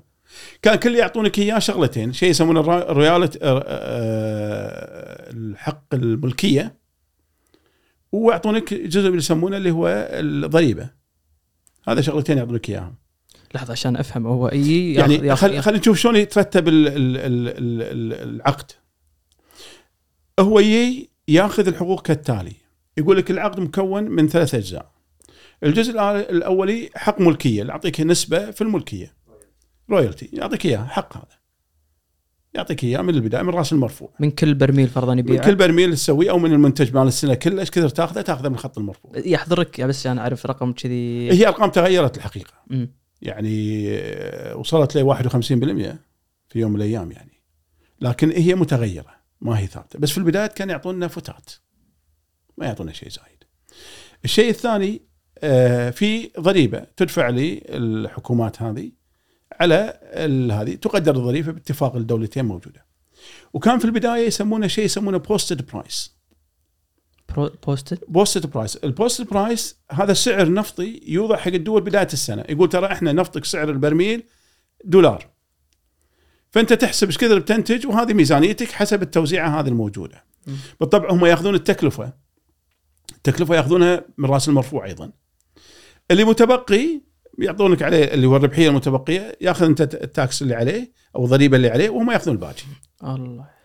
ففعليا كانت مجحفه يعني، وهذه يمكن من انا اسميه جشع الشركات العالميه، اوردهم المهالك، مو مهالك صجيه بس، لكن فعليا غير عليهم الوضع لانهم الحقيقه ما راحوا في المهالك، بعضهم راح انتهى. يعني واحده مثل جولف كانت من السفن سيسترز يعني من الخوات السبع، انتهت ما هي موجوده كلش يعني. لكن وهذا جزء من انا اعتقد الجشع اللي كان عند الشركات، شركات ما كانت منتبهه للقضيه هذه، وفعليا كان جشعهم وايد كبير في العمليه هذه. لكن مع الوقت خصوصا الامانه عندنا بالكويت التغيير كان مستمر، طلبات الحكومه الكويتيه كانت مستمره. طلبات ايش تقصد؟ تغيير العقد، اي تغيير العقد وتحسينه. لكن فعليا التحسينات الحقيقه صارت من بدايه السبعين، هني بدات تصير مساله مختلفه. ولذلك القرن او العقد السبعيني هذا عقد التغيير، امم يعني صار في تغيير جذري في العمليه كلها. بدايه التاميم، بدايه التاميمات بالدول كلها، يمكن استثناء طبعا في دول ما اممت مثل الامارات، قطر ما اممت يعني ابدا، حتى عمان ما اممت. لكن السعوديه مثل التاميم مالها الفعلي في ثمانية وثمانين صار، الكويت خمسة وسبعين، احنا خمسة وسبعين. ايران تعتبر تاميمها اذا رحت على مصدق تسعة وخمسين. بس خوش قصه هذه مالت مصدق، او مصدق غريبه عجيبه إيه؟ يعني مصدق الحقيقه جاء مصدق برؤيه يعني، رئيس اول رئيس وزراء في وزراء إيه يعني في ايران، بالطبع هو بانقلاب يعني إيه؟ زين على الشاه، لكن جاء برؤيه، وكان يعني رجل عنده يعني شيء قوي جدا بيسويه، بيحقق حق بلده يعني. وذلك لما السي آي هي اللي قادت الانقلاب عليه يعني، لأنه كان يبي أمم النفط. أمم أمم النفط خلاص. خلاص بس كانت عنده مشكلة مهمة جدا يعني، لما أمم النفط ما من يشتري شلون يبيعه لأنه ما يعرف. وهذه قوة كانت، خلينا نرجع حق روكفلر، شنو مسك؟ مسك النقل والتسويق. لما تمسك التسويق، لأن في النهاية أنت لو تنتج كل هذه إذا ما تعرف تسوقها ماك فايدة. ايوه مو رف انا اعرض عليه بضاعتي وتعال اشتري، لا لا ما يصير كذي. هي لازم التسويق ترى علم كامل، بس اقصد حتى بعالم النفط والغاز معقد. اوه لا لا شيء معقد، مو شيء بسيط يعني. ترى هي ما هي دكانة فتشة والناس تاخذ، لا لا مو كذي. هي هي عقود، هي اتفاقيات، هي تغيرات، هي لان قلت لك احنا عندنا السوق يتغير السعر يوميا، فالعقود لازم تكون تتعامل مع أي أي أساس شلون تحطها في ذاك الوقت يعني. أيضا حتى الدول كانت بداياتها يعني ما تفهم شلون تسوق، فاضطروا أن يأخذون شل تسوق لهم يعني. مم. فعليا ما كان تأميم حقيقي يعني. بس هل اللي سواه ما عجب الأمريكان؟ أكيد صدق ما عجب، أكيد أكيد ما عجب. ولذلك الشاه عنده كلمة لما تحكت أوبك وهذه، قال إحنا أصلا متأممين من تسعة وخمسين يعني، أو من أربعة وخمسين سيت الله أعتقد أربعة وخمسين تسعة وخمسين يعني، لأنه هو يتحكى عن مصدق زين، وهو فعليا مو صحيح الكلام هذا يعني. ما عجب الامريكان وشالوه وردوا الشاه، وردوا الشاه يعني. شوف النفط بس بس مصدق يعني، اذا تقرا في في مصدق، مصدق يا على قيم، كان حريص على بلده، وكانت عنده نوع من الحرقه على ان شلون هالثروه تروح يعني، واحنا ما نستفيد بها الاستفاده الاكبر والاعظم. فكانت عنده هذا التوجهات، ونجد ترى كثيرين كانوا يعيشون في هذا التوجه يعني. يعني الناس يعني كانت فعلا صادقة في قضية الأمن. لكن دائما أقول أنا النوايا ما تكفي، إذا ما عندك الخطة المتكاملة بحيث أنك تحقق الهدف الأخير. احنا دائما نسميها يعني keep the end in mind، خلي النهاية براسك، تعرف شلون تنتهي يعني العملية، شنو شكل النهاية الماتك موجود، وبعدين تراسم الخريطة عدل عشان توصل له يعني. إذا ما كانت موجودة في الحالة هذه، في النهاية تواجه عقبات يعني، وقد تفشل يعني. فمصدق يعني فعليا حاول أمانة، ومحاولته كانت حقيقية، وأنا أعتقد هذا اللي ضايق الأمريكان، وما شالوا عبط يعني، لأنه كان عائق، وأي واحد يكون عائق كان سياي ما تخليه يعني، خصوصا ذاك الوقت يعني. الشاهد يعني التاب لاين كان هدفه الأساسي إنه يوصل طاقة حق أوروبا. طاقة طول التاب لاين من الدمام إلى صيدا في لبنان تقريبا ألف وستمائة وخمسين ألف كيلومتر، طاقته في حد الكل خمس ملايين برميل باليوم يعني، معناه ما تحققت، لكن كان هاي طاقته. ومن الصيدا يأخذونه بالبحر، في البحر يروح حق اوروبا يعني ماك مسافه صارت صغيره جدا يعني. اه والله بعد انقد على نفسي اني شلون ما اعرف هالمعلومات يعني صدق يعني ما كنت ادري ان في تاب لاين من الدمام ل لا لا لا التاب لاين عجيب. التاب لاين وقف يعني ما ما يستخدم الان. التاب لاين لما بلش والملك عبد العزيز وافق مع الامريكان في البدايه قضيه التمويل كانت مشكله. شلون مول التاب لاين هذا؟ طبعا التاب لاين اشتغل في ألف وتسعمية وخمسين بلشت الفكره مالته في ثلاثة وأربعين وبلش البناء بعد الحرب العالميه الثانيه وبلش في ألف وتسعمية وخمسين. فيعني آه لما جاوا يحطونه الامريك السياسيين الامريكيين اقنعوا الكونغرس ان الكونغرس يمول الخط هذا، لكن مع بدايه الطريق قصوا الحبل فيهم وقالوا لا ما راح يمول، خل ارامكو تمول بروحه. ارامكو بس لمحه سريعه ابو عبد الله، كانت هني ملك او شو شراكه بين السعوديه وامريكا؟ لا لا ارامكو في البدايه نفس الشركات العالميه، بس هاي ثلاث شركات هي اجتمعت واسست ارامكو، ونفس العقود مع الاخرين يعني مع السعود مع المملكه العربيه السعوديه في قضيه مثل ما قلنا البروفايل ياخذون رويالتي وتاكسيشن نفس الشيء ماكو فرق، لان كان كل هذه بس سموها ارامكو يعني كتسميه يعني لها، لكن هي ثلاث شركات عالميه اهمها إكسون يعني موجودين وشيفرون موجودين، فكانوا موجودين في في المكان هذا، وكان رئيس امريكي يعني حق ارامكو يعني اي يعني ما كان رئيس من السعوديه. فكانت نفس الجولف وبي بي عندنا هني اللي هي شركه نفط الكويت كان رئيسها ايضا من انجليزي او امريكي يعني نفس الشيء. في كل الدول هذه كان الرؤساء من الشركات يعني لأن هم اللي يديرون كل شيء يعني. يعني أنا أتخيل أبو عبد الله أنت كدولة مصدرة للنفط ما عندك أي قرار على الإنتاج السعر، مجرد أنت تستلم فلوس بذاك الوقت. لا طبعا ليه مرحلة بعدين لأن لا بس لا مرحلة مهمة، مع مرحلة هم قاعد يعمرون فيها أوروبا يقدرون. لا لا صحيح، بس أنت لازم لا تنسى أن هني تأتي الثقافة يعني والقدرة على فهم العملية يعني. إحنا ما كان عندنا لا العلم ولا عندنا القدرة أن ننتج هذا النفط أصلا يعني، إحنا ما كنا مؤهلين، فإذا لازم نستوعب لو إحنا كنا فعلا مؤهلين كان الأفضل نسوي بروحنا يعني، لكن ما كنا إحنا مؤهلين. لا بس كثر هم محظوظين بأن هم عندهم حاجة بأن يرممون أوروبا، نفس الوقت شركاتهم هي اللي تتحكم في كل هذا. كانت على وقت الخوات السبع يتحكمون في كل العملية هذه، وما يتحكمون في النفط في العالم كله يعني. شئت أبيت هذا كان واقع، ولولا النفط أعتقد صعب كان نشوف. لا لا بلا شك وجود النفط حق مصدر للطاقة كان وايد مهم جدا بالنسبة لهم. التاب لاين سبحان الله لما جات بتل المشاكل جات مشكلة أخرى عندهم في بداية البناء يعني. تغير الثورات في سوريا كانت كل يوم، فكل ما يجي ثورة ويجي زعيم يطلب مطالب مختلفة عشان يمر من سوريا، عشان يمر من سوريا لأن هو الخط يمر المملكة العربية السعودية الأردن سوريا لبنان. بالطبع كان في في البداية كان في مكانين اقترحوهم، واحد منهم حيفا فلسطين، كان في مقترح تروح حق إلى مصر. م. كان الملك فاروق والملك عبد العزيز يدعمون هذا الرأي يعني، لكن كان سووا حسبة قالوا إنه يعني الحسبة تكلفة عالية، وإن كان في النهاية تبين مو صحيح الكلام هذا. وكان شنو اللي ببالهم؟ ليش معنى مو مصر يعني؟ هم كانوا يعني مو كان ما ببالهم، بس كان بالنسبة الحساب ما كان دقيق يعني. م. يعني هذا كان بس قضية الحسبة مو مو مو دقيقة يعني. آه ولكن كانت حيفا آه فلسطين موجودة كموجود، لكن انتهوا في صيدا والرفاني ترى للحين موجود مع التكريف في في في صيدا موجود يعني آه. إلى الآن يعني أنا عندي عمليات إغاثية أروح أشارك فيها في لبنان، أزور المكان هذا تشوفه يعني. بالنسبة لك شيء تاريخي اللي معاك ما يدرون شيء ولا يستوعبون القيمة الفعلية لهذا المكان يعني. هذا يوم من الأيام كان حياة حق الآخرين يعني سبحان الله. الشاهد لما الزعيم طلب طلبات يعني مثل طلبات النزاد حق مرور الخط، طلب بناء مصنع تكرير أو ريفاينري عنده، بعد تسعة أشهر سووا على سياي انقلاب طيروا إلا النفط لا تصوبه لا تصوبه كلش يعني. فيعني هذه القضايا ليش أقول كان السلعة الاستراتيجية هذه لها بعد يعني أبعاد مختلفة يعني. أحيانا لما تدش تجد أن فعليا العالم غير يعني مو مو بالشكل اللي تصوره بالبساطة هذه، لا لا التعقيدات الموجودة فيها كبيرة جدا يعني العملية. لكن التاب لاين فعليا اشتغل ومشى الخط وبدأ يمول، لكن التاب لاين تعرض لكثير من الأشياء إشكالات يعني. في فترة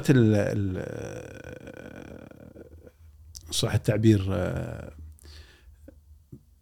قبل الستينيات كانت فتح والمجموعة هذه تفجيراتهم كلها بالتابلاين معذرة استغلوا استغلوا فكانت وايد يفجر فيها للأسف الأمان يعني فيعطل كثير يعني فكانت توقفاته كثيرة وأوروبا بدأت تنتعش خلاص يعني بعدين بناء السفن الكبيرة التانكرز الكبيرة هذه غيرت الصورة هذه ولذلك يعني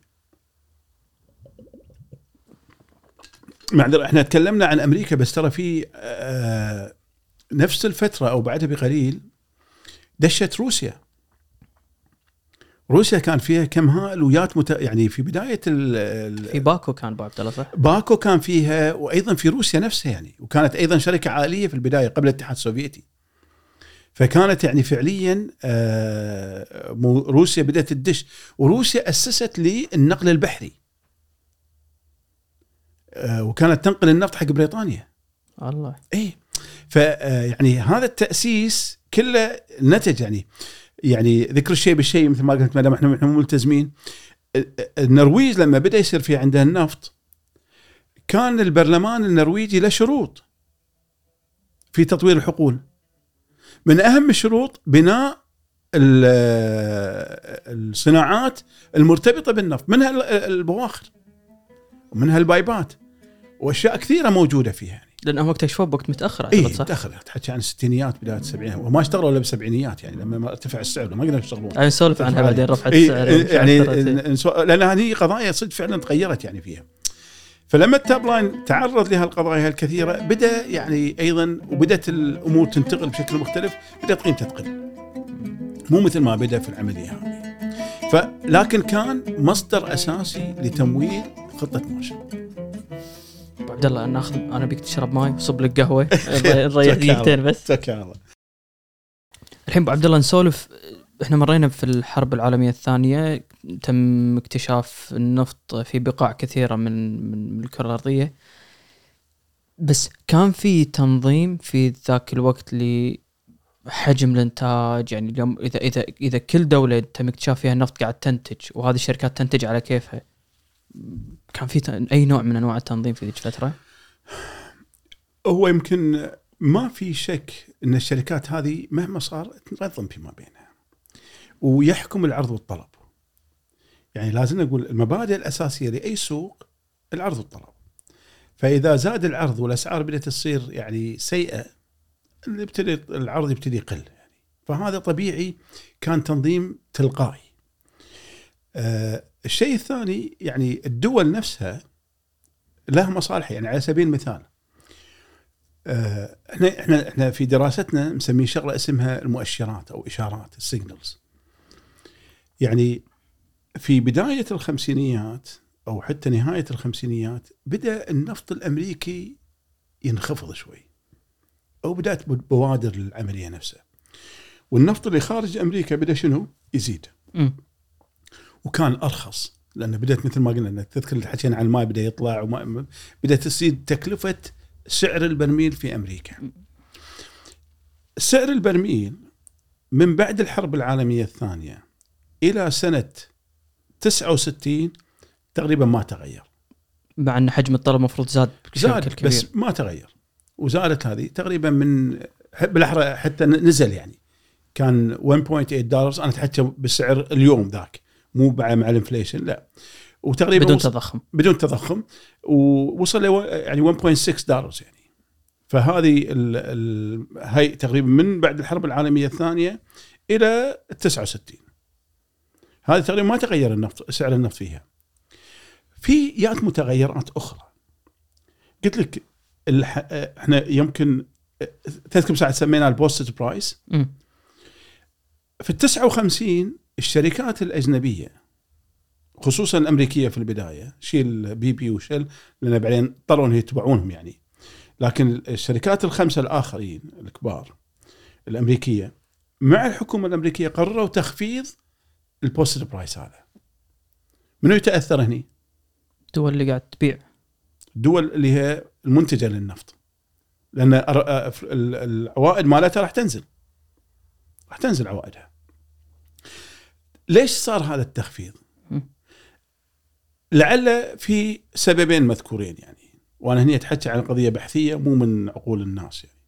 القضية الأولى إن وجدوا إن الشركات وجدت إن البوست برايس هذا أصلاً كان عالي يعني. أنا بظني مو هذا السبب، السبب الأساسي حماية حق المنتجين الأمريكان. المنتجين الأمريكان التكلفة بدها تزيد عليهم. م. إذا البوست برايس عالي حق هذه لكن سعر السوق نازل، ذلك يروحون ملح خلاص ينتهون. فعشان تحميهم خلق للأرباح هناك أساس يبتدي يصير تغيير حتى الإنتاج من الخارج ويصير الإنتاج الأمريكي متوازن. الله. ولذلك يعني قرار سياسي أكثر بحت. أنا بظني بحت يعني، وهذا تحليلنا إحنا مو هذا يعني قضية آه إن صح التعبير مذكورة، وإن كان في آخرين يشاركون هذا الرأي. هذه القضية لا تنسى شنو سوت؟ أوجدت نوع من الغضب عند الدول المنتجة. في هذا بالتسعة وستين قاعد تسعة لا تسعة وخمسين تسعة وخمسين تسعة وخمسين في شخصين هذا لازم ما ننساه، اللي هو الوزير السعودي السابق رحمة الله طريقي ووزير الفنزويلي لوبيز. هذا الاسمين يعني كانت لهم يعني قضية مهمة جدا في التغير اللي صار. جماعتهم الصحفية هذا صح؟ جماعتهم الصحفية أحسنت، كانت تقول لهم أنتم تحكون في نفس المواضيع بس حاجة ما تقعدون مع بعض يعني. مم. فقعدتهم مع بعض جماعتهم يعني يقعدون مع بعض ويسولفون مع بعض في العملية هذه، وإن كانت منطلقاتهم مختلفة لكن يشتركون في المصلحة لبلدانهم، هذه مشتركة بين الاثنين. وحزتها أبو عبد الله ما أدري إذا لليوم، بس فنزويلا حزتها تملك آه تنتج نفط أو احتياطي مالهم أعتقد الأكبر بالعالم يعني. إيه بس كانت منتجة للنفط وكانت شركات العالمية تشتغل فيها وكانت مصدر مهم جدا، عندها ثقل يعني عندها ثقلها. إيه لا لا لكن أيضا كانت عالي نفس معاناة الدول الأخرى في قضية استغلال الشركات اللي قلت لازلت أقول أنا الجشع للشركات العالمية.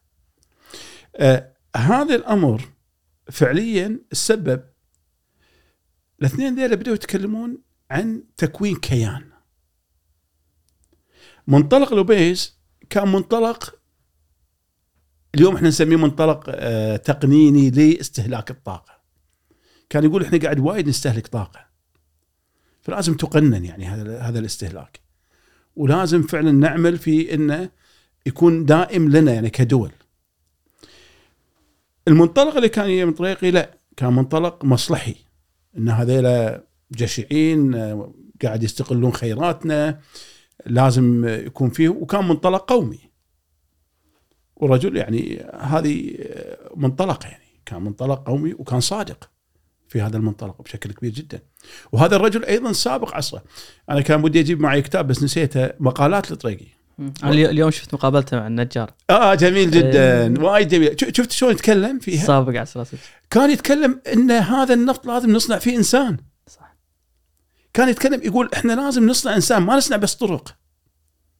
فيعني هذه العقلية مثل ما روكفلر كانت عنده عقلية، لازم تقول هذيل القادة مختلفين. راح نشوف شو طريقي غير تاريخ، وهو الحقيقة كان عقل يعني مدبر عجيب يعني.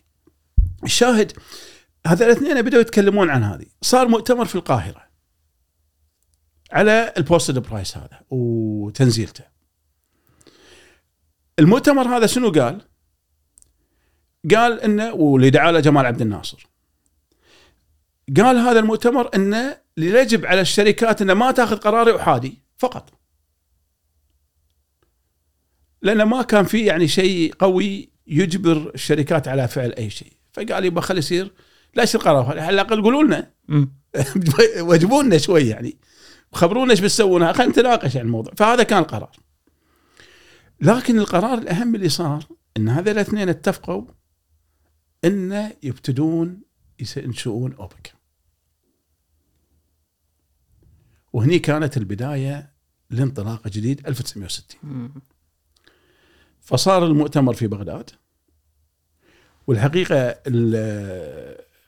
في مصر أول قلت بعدين بغداد. هذا مؤتمر مصر كان حق, حق السعر بس البوستد برايس. لا لا لا أي بس البوستد برايس، وكان مؤتمر يعني ما له ثقل لكن على الأقل صوت شوي طلع. م. ان ترى احنا مو موافقينكم على اللي قاعد تسوونه يعني، بس ما نقدر نسوي شيء. أوبك كان همه مختلف شوي، بدأت تصير التنسيق الجهود بين دول مصدرة، بين دول اللي هي مصدرة أو المنتجة لها. ذاك الوقت التصدير كله عن طريق الشركات يعني، لكن هي المنتجة، هي على قولتهم الهوست، هي مضيف حق الشركات هذه. ففي بغداد تم التوقيع عليه بين إيران والعراق والكويت والسعودية، وفي دولة خامسة بعد معاهم فنزويلا. فنزويلا فنزويلا هذا اللي أسسوا للعملية هذه. بعدين طبعا ضافت ليبيا والجزائر، إكوادور إكوادور طلعت، بعدين أندونيسيا وردت، طلعت مرة ثانية قطر، طلعت الإمارات، دشت، فصارت اثنتي عشرة دولة الآن موجودة في أوبك. هذا مو قاعد نتكلم عن أوبك بلس الحين بعدين، لا لا لا أوبك بلس جاية بعدين. أوبك بلس ما طلعت لا ريسنت يعني، بعد ال عشرين عشرين يعني م. يعني بعد المشكلات في في عشرين عشرين طلعت أوبك بلس يعني، وإن كان في لها خلفيات لكن فعليا طلعت بعد عشرين عشرين يعني، ما ما طلعت قبل ذلك يعني، أو كانت بفعاليتها اللي هي موجودة. كان دائما في بالذات مع الروس في تنسيق، في تنسيق يعني، يظل التنسيق موجود، ينجح ما ينجح، لكن دائما كان تنسيق مع الروس في الألفية الجديدة هذه يعني دائما، لأن الروس ينتجون تقريبا عشرة مليون يعني، مو لعب يعني، يصدرون بحدود خمسة مليون يعني، فمو شيء بسيط يعني، فلهم أثر كبير جدا بالسوق يعني. الشاهد تأسيس أوبك بلش في هذه المرحلة كردة فعل للبوست انتربرايز. الحقيقة الشركات الأجنبية والدول الغربية ما لقت لها قيمة بالمرة. وعلى عبارة أحد الأمريكان السياسيين، ما عندهم تيث، ما يقدرون يعضون. استهانوا فيهم. استهانوا فيهم. ماكو شيء. وللأمانة أوبك ظلت من ألف وتسعمية وستين إلى تسعمية وسبعين ما سوت شيء. بس هذا هم من حسن حظنا التهاون هذا يعني، يمكن كانت في ردة فعل مختلفة. آه هو لازلت أقول أنا يعني بغض النظر، يمكن أنا بظني إحنا يمكن كان نكسب موارد مالية أكثر لو لو كان لها تيث يعني، مم. لو كانت تعض شوي يمكن كان لها قيمة. هي ما عندها، بس ما كان لها تيث. بالطبع سؤال ليش ما كان عندها تيث يعني فعليا في العشر سنين الأولى، في العشر سنين هذه الأولى.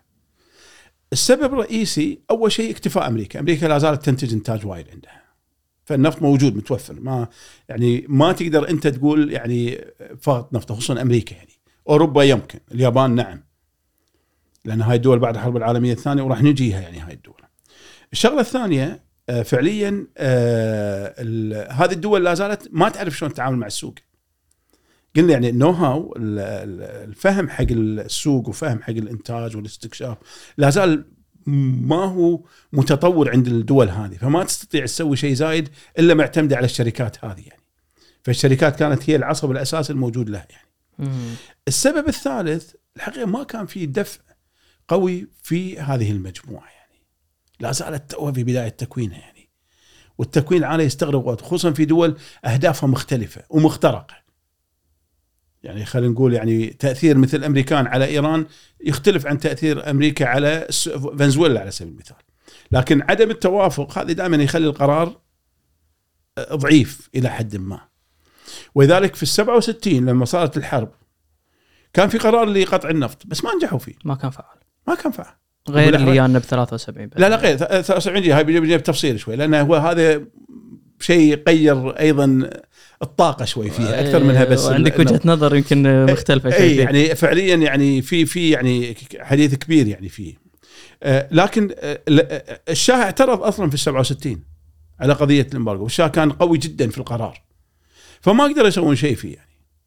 فكانت فعليا آه ظلت الأمور كما هي، ما تغير شيء، استقرار بالسعر، قلت لك حتى استقل، لا زالت الشركات العالمية هي المسيطرة، هي ما إلى ذلك، إلى أن جاءت حادثة غريبة وفي يمكن نظرة لها ما هي كبيرة، لكن غيرت التاريخ النفط، خصوصا الأسعار، وخصوصا التفاعل بين الشركات وبين الدولة المضيفة اللي هي المنتجة. هذا التآلف تغير فيها الحادثة هذه. في التسعة وستين صار الانقلاب في ليبيا. الغريب في ليبيا يعني حسب المكتوب أنه كان في أربع انقلابات جاهزة على الملك إدريس، أحدها من قائد الجيش، لكن سبحان الله هذا صبيان ذيلا هم اللي نجحوا. القذافي ورضعه لأن كانوا صغار يعني ما كانوا كبار، كانوا توهم في بداياتهم يعني، واستطاعوا أن يقتلون كل ال ال ال ال ال الآخرين المنافسين لهم يعني. بالطبع المجموعة هذه كانت مجموعة قومية ناصرية بحتة ومؤمنة إيمان كامل بما كان يقوله جمال عبد الناصر. بالحالة أول شيء يعني يرفعوه شنو تحتاجه، فكان عبد الناصر شو يحتاج؟ يحتاج فلوس م. لتمويل حركته وما إلى ذلك، فكان يحتاج فلوس يعني موجودة. هني اللي يقرأ حق الطريقي، الطريقي كان يقول شيء مهم جدا، يقول كيف نعامل النفوط بنفس بنفس القيمة. النفط المنتج في الخليج غير عن النفط المنتج في ليبيا. كفعالية ولا تكلفة؟ لا ولا كفعالية قيمة. ال ال النفط الليبي الجزائري وايد اللي احنا نسميه لايت يعني بري يعني خفيف خفيف، عكس النفوط المنتجة في المنطقة الخليجية متوسطة في غالبها كانت، واللي يعتبر أفضل. لا هني الأفضلية حق الخفيف، الخفيف لأنه ما يحتاج في التكرير، أسرع يصير ويطلع لك المواد الخفيفة مثل البنزين والكيروسين وهذه القضايا بسرعة وكميات أعلى. النفط الثقيل يظل معاه شغلات كثيرة اللي هي الثقيلة مثل الفيول اللي هي صعب التعامل معاها إلا بالحرق وما إلى ذلك يعني، فتكلفتها تصير أفضل. لا فيكون قيمته المفروض تكون أفضل. هذا كلام لطريقي بالطبع، وفي له مقالات فيها الكلام، وكان يتكلم كيف لازم تكون حسبة. لما صار الانقلاب هذا وبدأ يستقر الأمر حق المجموعة القذافي ومجموعته، جاءت الفكرة أن احنا ليش نقبل في هذه الأسعار. والحقيقة هنا يمكن العملية اللي صارت، ليش أقول لازم ندش في عقول الناس، كان في لاعبين أساسيين. قلنا المقدمات ان البوست برايس ما حيقدر يسوي شيء فيه، الناس ملتزم يعني مفروض عليهم فرض، فالان بيغيرون يعني في القضايا هذه الموجوده. كان ال ال الشباب الجدد هذين اللي سيطروا على ليبيا بحماسه عاليه جدا. اضف الى ذلك كان عندهم مستشار نفطي قوي جدا اللي هو طريقي. اضف الى ذلك ان الدول الشركات كانت متعدده اللي تشتغل في ليبيا، من بينها بي بي، السو، آه، الإيطاليين أجب، آه، وأيضا كان معاهم أوكسي. أوكسي شركة صغيرة في كاليفورنيا يملكها واحد اسمه آرمر هانت، آرمر آه، آرمر again هاي تحتاج التأكيد على الاسم بس إن شاء الله نجيله. بس هو كان اللي يملكها، وكان أغلب إنتاجها في هالمكان هذا في ليبيا. في ليبيا. فكانت بالنسبة لهم هي الجول اوف ذا كراون يعني، يعني أهم قضية موجودة عندهم فيها. الشاهد هني بدأ يصير التفكير شلون نتعامل مع القضية هذه. الطريقي كان مثل ما قلنا سابق عصره، فوضع استراتيجية كاملة. استراتيجية قال إحنا ما نقدر نتعامل مع بي بي ومع إسو ومع أجب. ليش؟ هذيلا عندهم ميزات. أول شيء عندهم إنتاج نفط في العالم كله، فسكني يعني ما ما سالوا فيك، كميات محدودة. وراهم دول تحميهم بشكل كبير جدا، وأيضا يعني قوتهم في السوق كبيرة جدا يعني. فبحث عن الحلقة الأضعف. أوكسي أوكسي أوكسي كانت هي الحلقة الأضعف، فقال أنا بتفاوض مع أوكسي. فهذا أول جزء في استراتيجيته. الشيء الثاني حط في استراتيجيته في المفاوضات، وهذا الحقيقة واحد يتعلمه يعني. ومرة ثانية أبو عبد الله كان مستشار هني. كان مستشار هني لأنه ما كان ما عاد وزير سعودي خلاص يعني، ما أنا بندش في حياته، لكن كان انتقل خلاص ما عاد هو في ال في ال في ال في الجانب التنفيذي، نقول الجانب التنفيذي في هذه. لكن كان عمل لما صار الانقلاب قلت لك هو قومي بحت يعني، فكان يبي يحقق الأمنيات اللي كان يقولها في قضية الحق وقضية ما إلى ذلك. كل هذه قضايا وش مشروعة يعني، هذا حقه إنه يقول الكلام هذا الحقيقة. فيعني كان يبي نفذه الآن على الواقع، ويات له فرصة. هذا الناس يشمون نفس الفكر اللي هو يشيله، فبدأ يبني هذه الاستراتيجية. شيء ثاني التمايز في نوعية النفوط. النفط الليبي غير عن النفط الأخرى، فميست نبيع بنفس السعر الموجود فيها. القضية الثالثة اللي يركز عليها الحقيقة تركيز أيضا مهم جدا، إنه هو استعان في قوة الضغط على الشخص الضعيف على آرمر، لأنه هو يدري إنه مو مؤسسة هي شخص، ففهم إن هذا الشخص لازم يتعامل معاه بشكل كبير جدا يعني، وممكن يحتاج رتبة يعني. فبنى استراتيجية التفاوض بشكل مهم جدا. آرمر هذا لما سمع الخبر ين دي تفاجئ، لا لا ين ما في، فطار طيارته الخاصة من كاليفورنيا لباريس. طبعا ما كان ينام في ليبيا، كان يتفاوض بالنهار بالليل يرجع باريس رايح راجع هذه. فكان بدأ المفاوضات معاهم، بدأوا يفاوضونه، لكن وجد العملية صعبة. وين راح؟ راح حق جمال عبد الناصر، طلب من جمال عبد الناصر يعني خلي يخفون علي يعني بس شوي، بحيث أنا مستعد أتفق بس أعطوني شيء يعني على الأقل أسويه يعني. فعبد الناصر طلب من القذافي ومجموعته أنه يعني ترى حاولوا توصلون لحل، وكان كان عبد الناصر يعني بالنسبة لهم أوامر يعني ما فيها حكي يعني بذاك الوقت بالطبع، احنا نتحكى في آنها يعني. فبالفعل استطاعوا أنهم يستخلصون اتفاق جديد مع آرمر، رفعوا إلى خمسة وعشرين سنت تاكسيشن ورويالتي إلى خمسة وخمسين بدل خمسين. أول مرة تصير أول مرة تصير أول مرة تصير مواجهة بين شركة عالمية وإن كانت صغيرة وشركة وطنية موجودة أو دولة تحمل كضيف حق هذه الشركات. هني العالم كله اختبص. الحقيقة كان في مستشار في السفارة الأمريكية اسمه بلينك. هذا المستشار آه يعني عجيب. هذا روجر بلينك كتب خطاب وجهه عن طريق السفير للسفارة للوزارة الخارجية الأمريكية.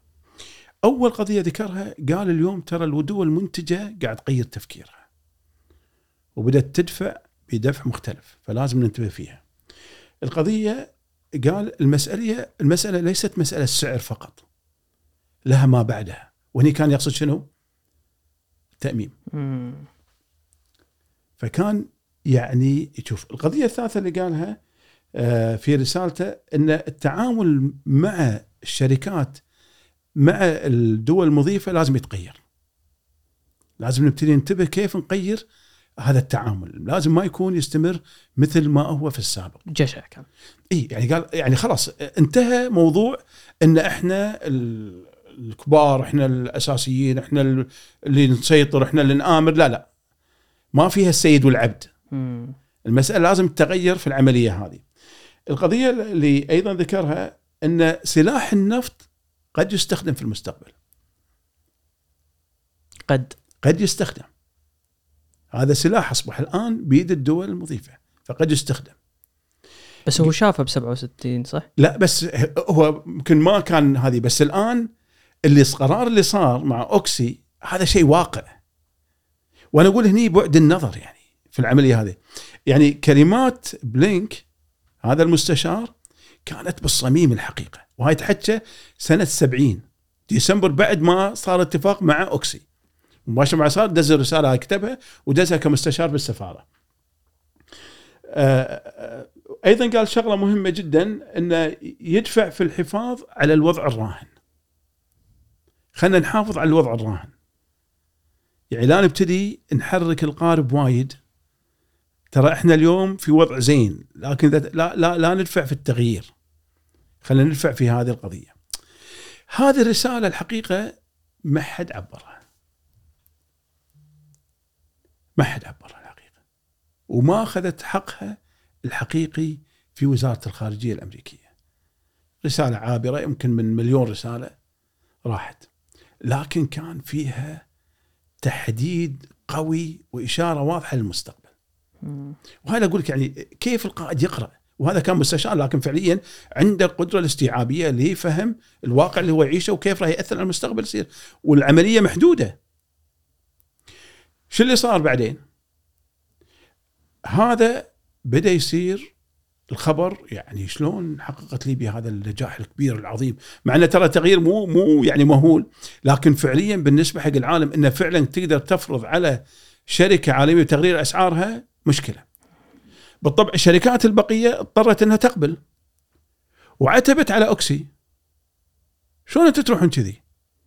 حتى أن بلغوا أوكسي بلغوا آرثر يعني آرمر بالتالي قالوا لو جوك المرة الجاية إحنا نوفر لك. قالوا أنا ما عندي مكان أودي نفطي، أنا عندي يعني عندي التزامات مع شركات مع أوفر لها النفط، إذا انقطع النفط الليبي أنا انتهيت. ليش هم كانوا يبون يوقفون يعني ولا شو؟ لا لا مو هو هو إيوه هم هددوه. التفاوض مع آرثر كان وايد مع آرمر كان وايد قوي. قلت لك الحقيقة طريقي كان عبقري، طريقي كان فعلا عبقري، كان في قضية التفاوض ماله كان يفهم شلون يفاوض، كان يفهم شلون يضغط ويحقق نصر. فيعني وبذاك الوقت أنا أعتبر هذا كان الشرارة اللي بلشت ما بعدها يعني من وراء عبد الله كله. إيه يعني إيه هو كانت هذه كانت الشرارة يعني. طبعا كان عنده تأييد سياسي قوي، عنده دعم مهول من المتخذ القرار، فما كانت عنده مشكلة. آرمر لما يات بالذات ولا بي بي وأسو قالوا يبا شوف من اليوم ورايح إذا عندك نقص نفط إحنا نوفر لك، بس وقف ليبيا بس لا لا لا إذا قطعوا عليك مرة ثانية لا لا تستجاوب معهم. تخايف إنك النفط ما يكون عندك، إحنا نقول لك يعني إحنا نوفر لك النفط، لا لا تدير بالك لأن مصيرهم مرتبط باللي راح يصير. أكيد بس هم توقعوا المسألة منتهية هني يعني، هي فعليا ما انتهت هني. بس استدراك في التسعة وستين أكو شغلة أيضا صارت، الشرارة هذه كانوا آخرين أيضا يشوفونها. شل رويال دوت شل سوت شغلة سمتها السيناريو بلانينج، هذا أول تأسيس لمفهوم السيناريو بلانينج في التخطيط المستقبلي. قالت شلون نشوف المستقبل إحنا، فحطت سيناريو إنه يصير التأميم. حطت سيناريو هذا بالتسعة وستين قبل ما تصير قضية ليبيا. شلون تعمل معها؟ فشلون تعمل معها؟ شيء خلاها لازلت أقول السيناريو بلانينج ميزته إنه يحط لك أكثر من صورة للمستقبل، وهم يسمونها مثل بينت مثل رسمة للتغييرات في المستقبل. ممكن تكون الحياة مثل ما هي ما تتغير، ممكن الحياة تتغير بشكل إيجابي، ممكن تتغير في شكل سلبي، أو يكون شيء من بتو... يعني بين هالقضايا هي كلها يعني. فهم حطوا السيناريو هذا السيء إنه لو صار هذا شنو ممكن نسوي. من القضايا اللي حاولت شل حطتها إنه لازم توسع أو توزع بيضها، ولذلك الاستكشافات في بحر الشمال في ألاسكا في الديب أو الانترميديا بذاك في جولف مكسيكو في أماكن أخرى من العالم بلشت بذيك الفترة الاستكشافات، لكن كان السعر ما يسعف، ولذلك يمكن السعر أيضا مو لعب يعني. ذكر شيء شيء كيسنجر كان له لقاء مع الشاه في الاثنين وسبعين، قال له ب يعني وضوح كامل ترى احنا ما عندنا مشكلة برفع الأسعار. من اللي يقول؟ كيسنجر يقول حق الشاه ترى ما عندنا مشكلة برفع الأسعار، أنا راح تفتح لي أماكن ثانية أقدر أشتغل فيها.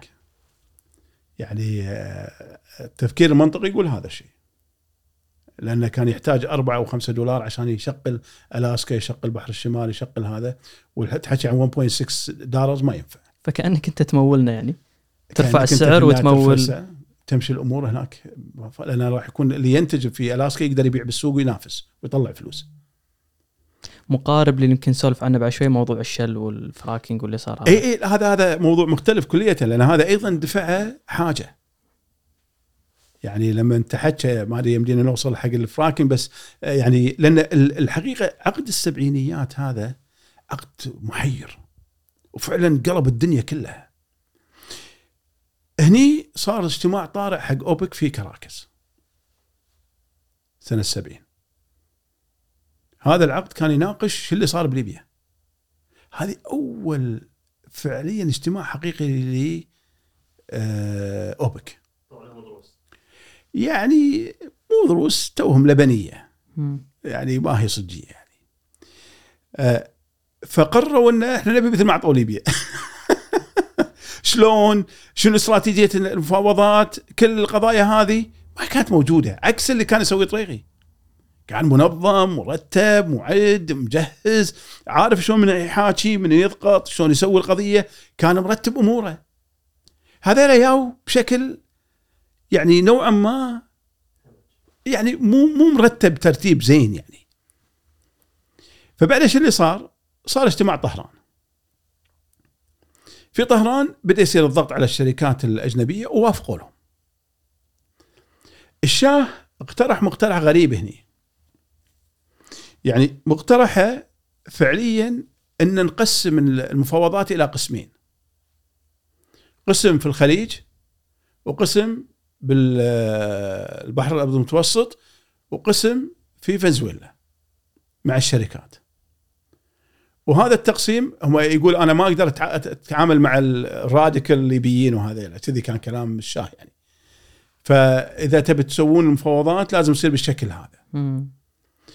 هذه القضية صارت لخبطة فيها، فادت من جانب ويمكن يعني ما فادت من جانب آخر. على سبيل المثال في طهران صار الاتفاق والأمور مشت زين وخذوا يعني زيادات في التاكس وخذوا زيادات في الرويالتيز، كل هذا خذوا فيها الحقيقة الدول المصر الدول اللي هي الهوست هي المضيفة. بس طلعوا من هنا راحوا الليبيين نادوهم والجزائريين وخذوا زيادة. منو كان مع الليبيين والجزائريين؟ السعوديين ويا العراقيين قاعدين معاهم، خذوا زيادة على اتفاق على اتفاق طهران. منو اللي ين, ين الشاه اجتماع كان عنده بس هذا بعد الحكي لأنه هو وزعهم، بس هو هذا الوجود مختلف يعني. فين الشاه، فالأمريكان ما يقدرون يزعلون الشاه بذاك الوقت، فدزوله يبقى قالوا روحوا راضوه بس وكنا يعني من شغلته. ففعلا قعدوا الأمريكان وكان كلام يعني اللي أزعج الشاه بعد اتفاق طرابلس اللي صار في ليبيا الاستفاء من السعوديين. يماني قال كلمة، قال احنا الحين احسن اتفاق عندنا موجود يعني مم. فهذا الشاهين يعني شلون هم احسن مني يعني. فالامريكان دزوا وفد كامل يناقش الشاه عشان يعطونه ما يرضيه، حتى يعني الكلمه في الامريكان لما ردوا حق الحكومه قالوا اعطيناه بيست نون، يعني افضل شيء ممكن اعطيناه الشاه يعني ما في احسن منه. حزتها الشرطي المنطقه ويحتاجون اوه كان عجيب يعني يعني كان يعني فعليا. والحقيقه يمكن الاحداث يعني كانت تأكد على مثل هذه المسيرة الموجودة فيها يعني. فيعني فعليا فلما خذوا هني بدأت الأمور أيضا تأخذ منحة مختلف في الاثنين وسبعين.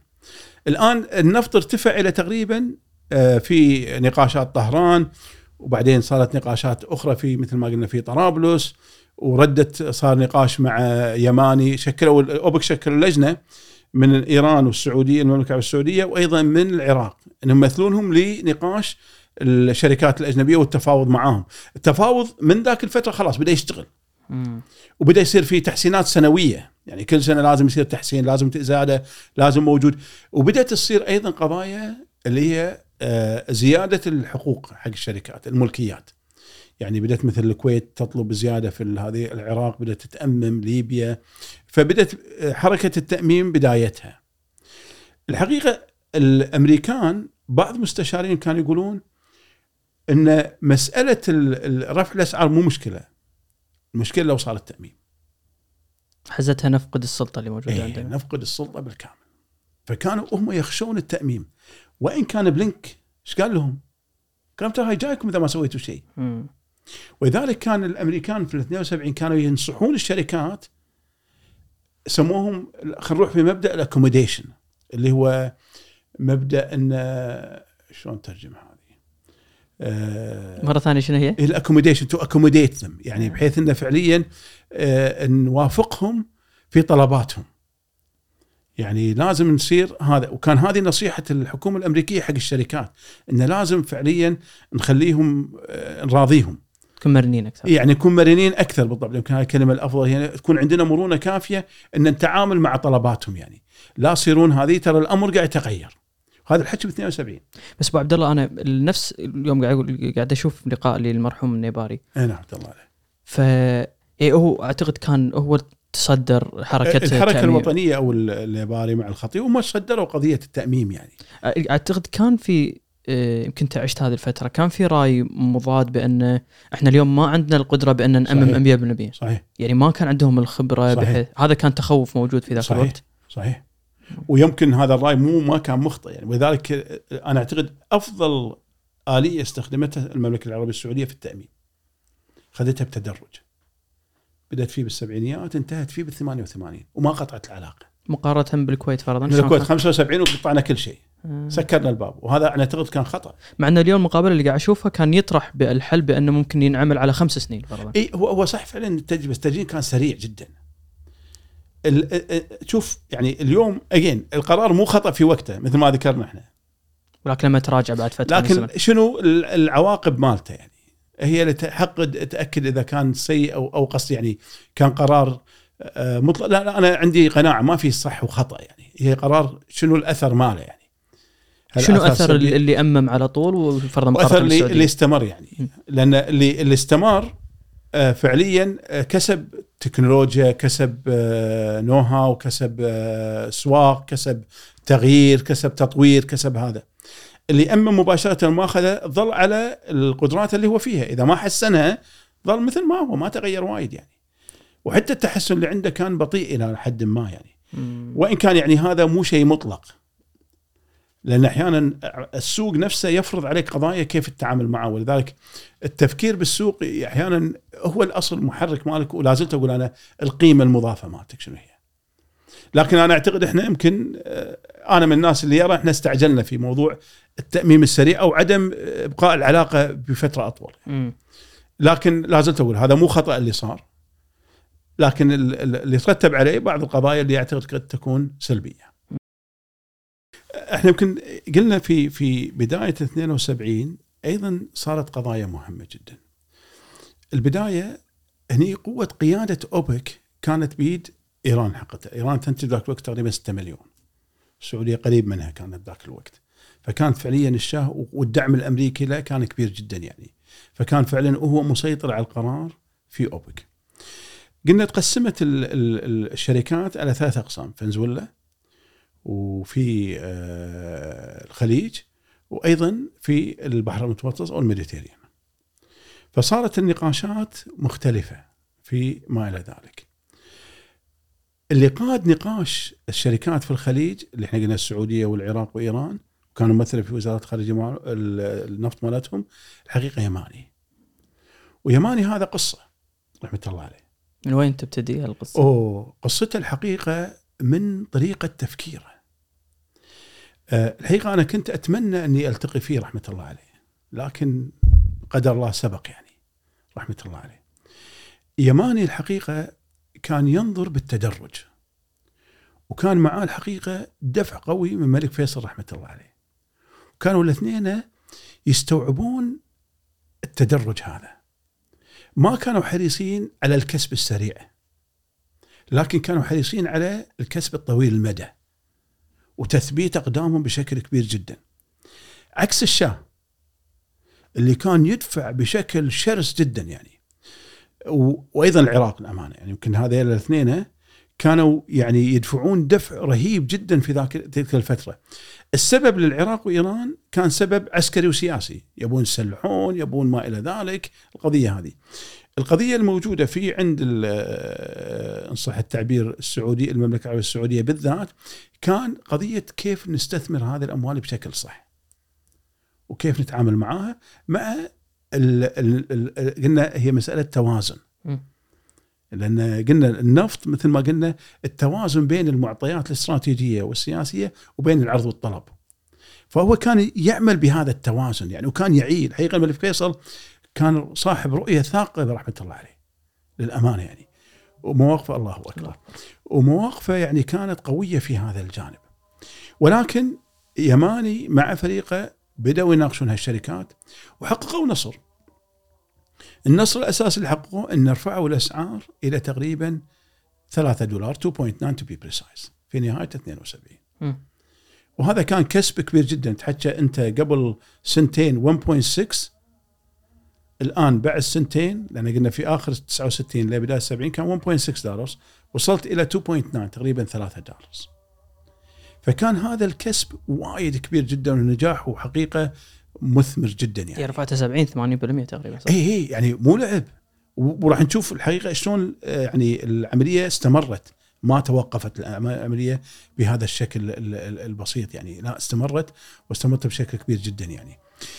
هذه العمليه كان مؤداها ان الدول بدات تبحث عن شيء تغير هاي تعال اللي قالوا بلينك ترى مو لعب. طلعت طلعت دراستين، دراسه في امريكا ودراسه في هولندا. الهولنديين كانوا اكثر وضوحا بان ترى التغير جاي، وتكلموا عن قضايا اساسيه. اول شيء الامن للسبلاي، ان توفير الطاقه هذه او السبلاي موجود لازم يستمر. القضيه الثانيه تكلموا عليها ان لابد ان نفهم ان نوجد بدائل ويكون عندنا نوع من الاكتفاء الذاتي. القضيه الثالثه ان الدول راح تفرض زياده علينا في طلباتها. الشيء الرابع ممكن يستخدم كسلاح. الدراسه الامريكيه ذكرت اشياء شبيهه منها، لكن هذه كلها اشارات كانت تبدو واضحه لهم. شو اللي يخليها بهذا الامر؟ كان التوتر في قضيه موضوع الحرب في فلسطين.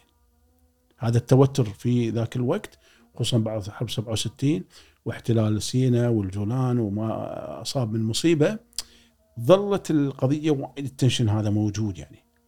والنفس الناصري يعني بدا ياخذ حاصله الحقيقه بشكل متعاظم.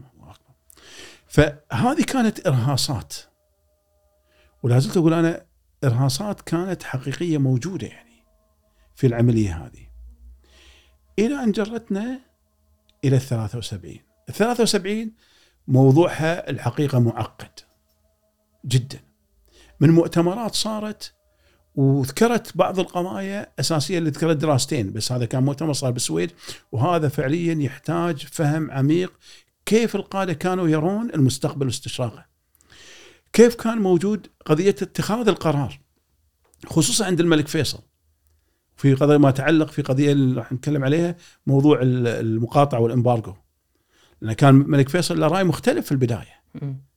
كيف كان الضغط اللي موجود، عدم فهم عند بعض الشركات خصوصا متخذي القرار في جديه قرار القطع، هل فعلا القطع كان حقيقي ام لا، والاراء المختلفه فيه، شنو اثر القطع صار، شلون الناس تغيرت استراتيجياتها وما الى ذلك، منو بقى ومنو انتهى من الخوات السبع. هذه كلها قضايا جات في هالمرحله هذه بدايه ثلاثة وسبعين وما تلاها لل خمسة وسبعين ستة وسبعين يعني، او الى نهايه السبعين يعني، يمكن لبدايه قبل ما قبل الثوره الايرانيه يعني. هذه قضايا جات مت... يعني خلاص واحده ولا واحده يعني. فاعتقد هذه فعليا كان تغيير، وان كنت لازلت اقول المساله فيها كلام كبير جدا يعني مختلف يعني، لكن بلا شك تغير خارطة النفط والطاقة في العالم في هالمرحلة. ساك على القوب عبد الله. الله ما قصرت. سلم. ما قصرت.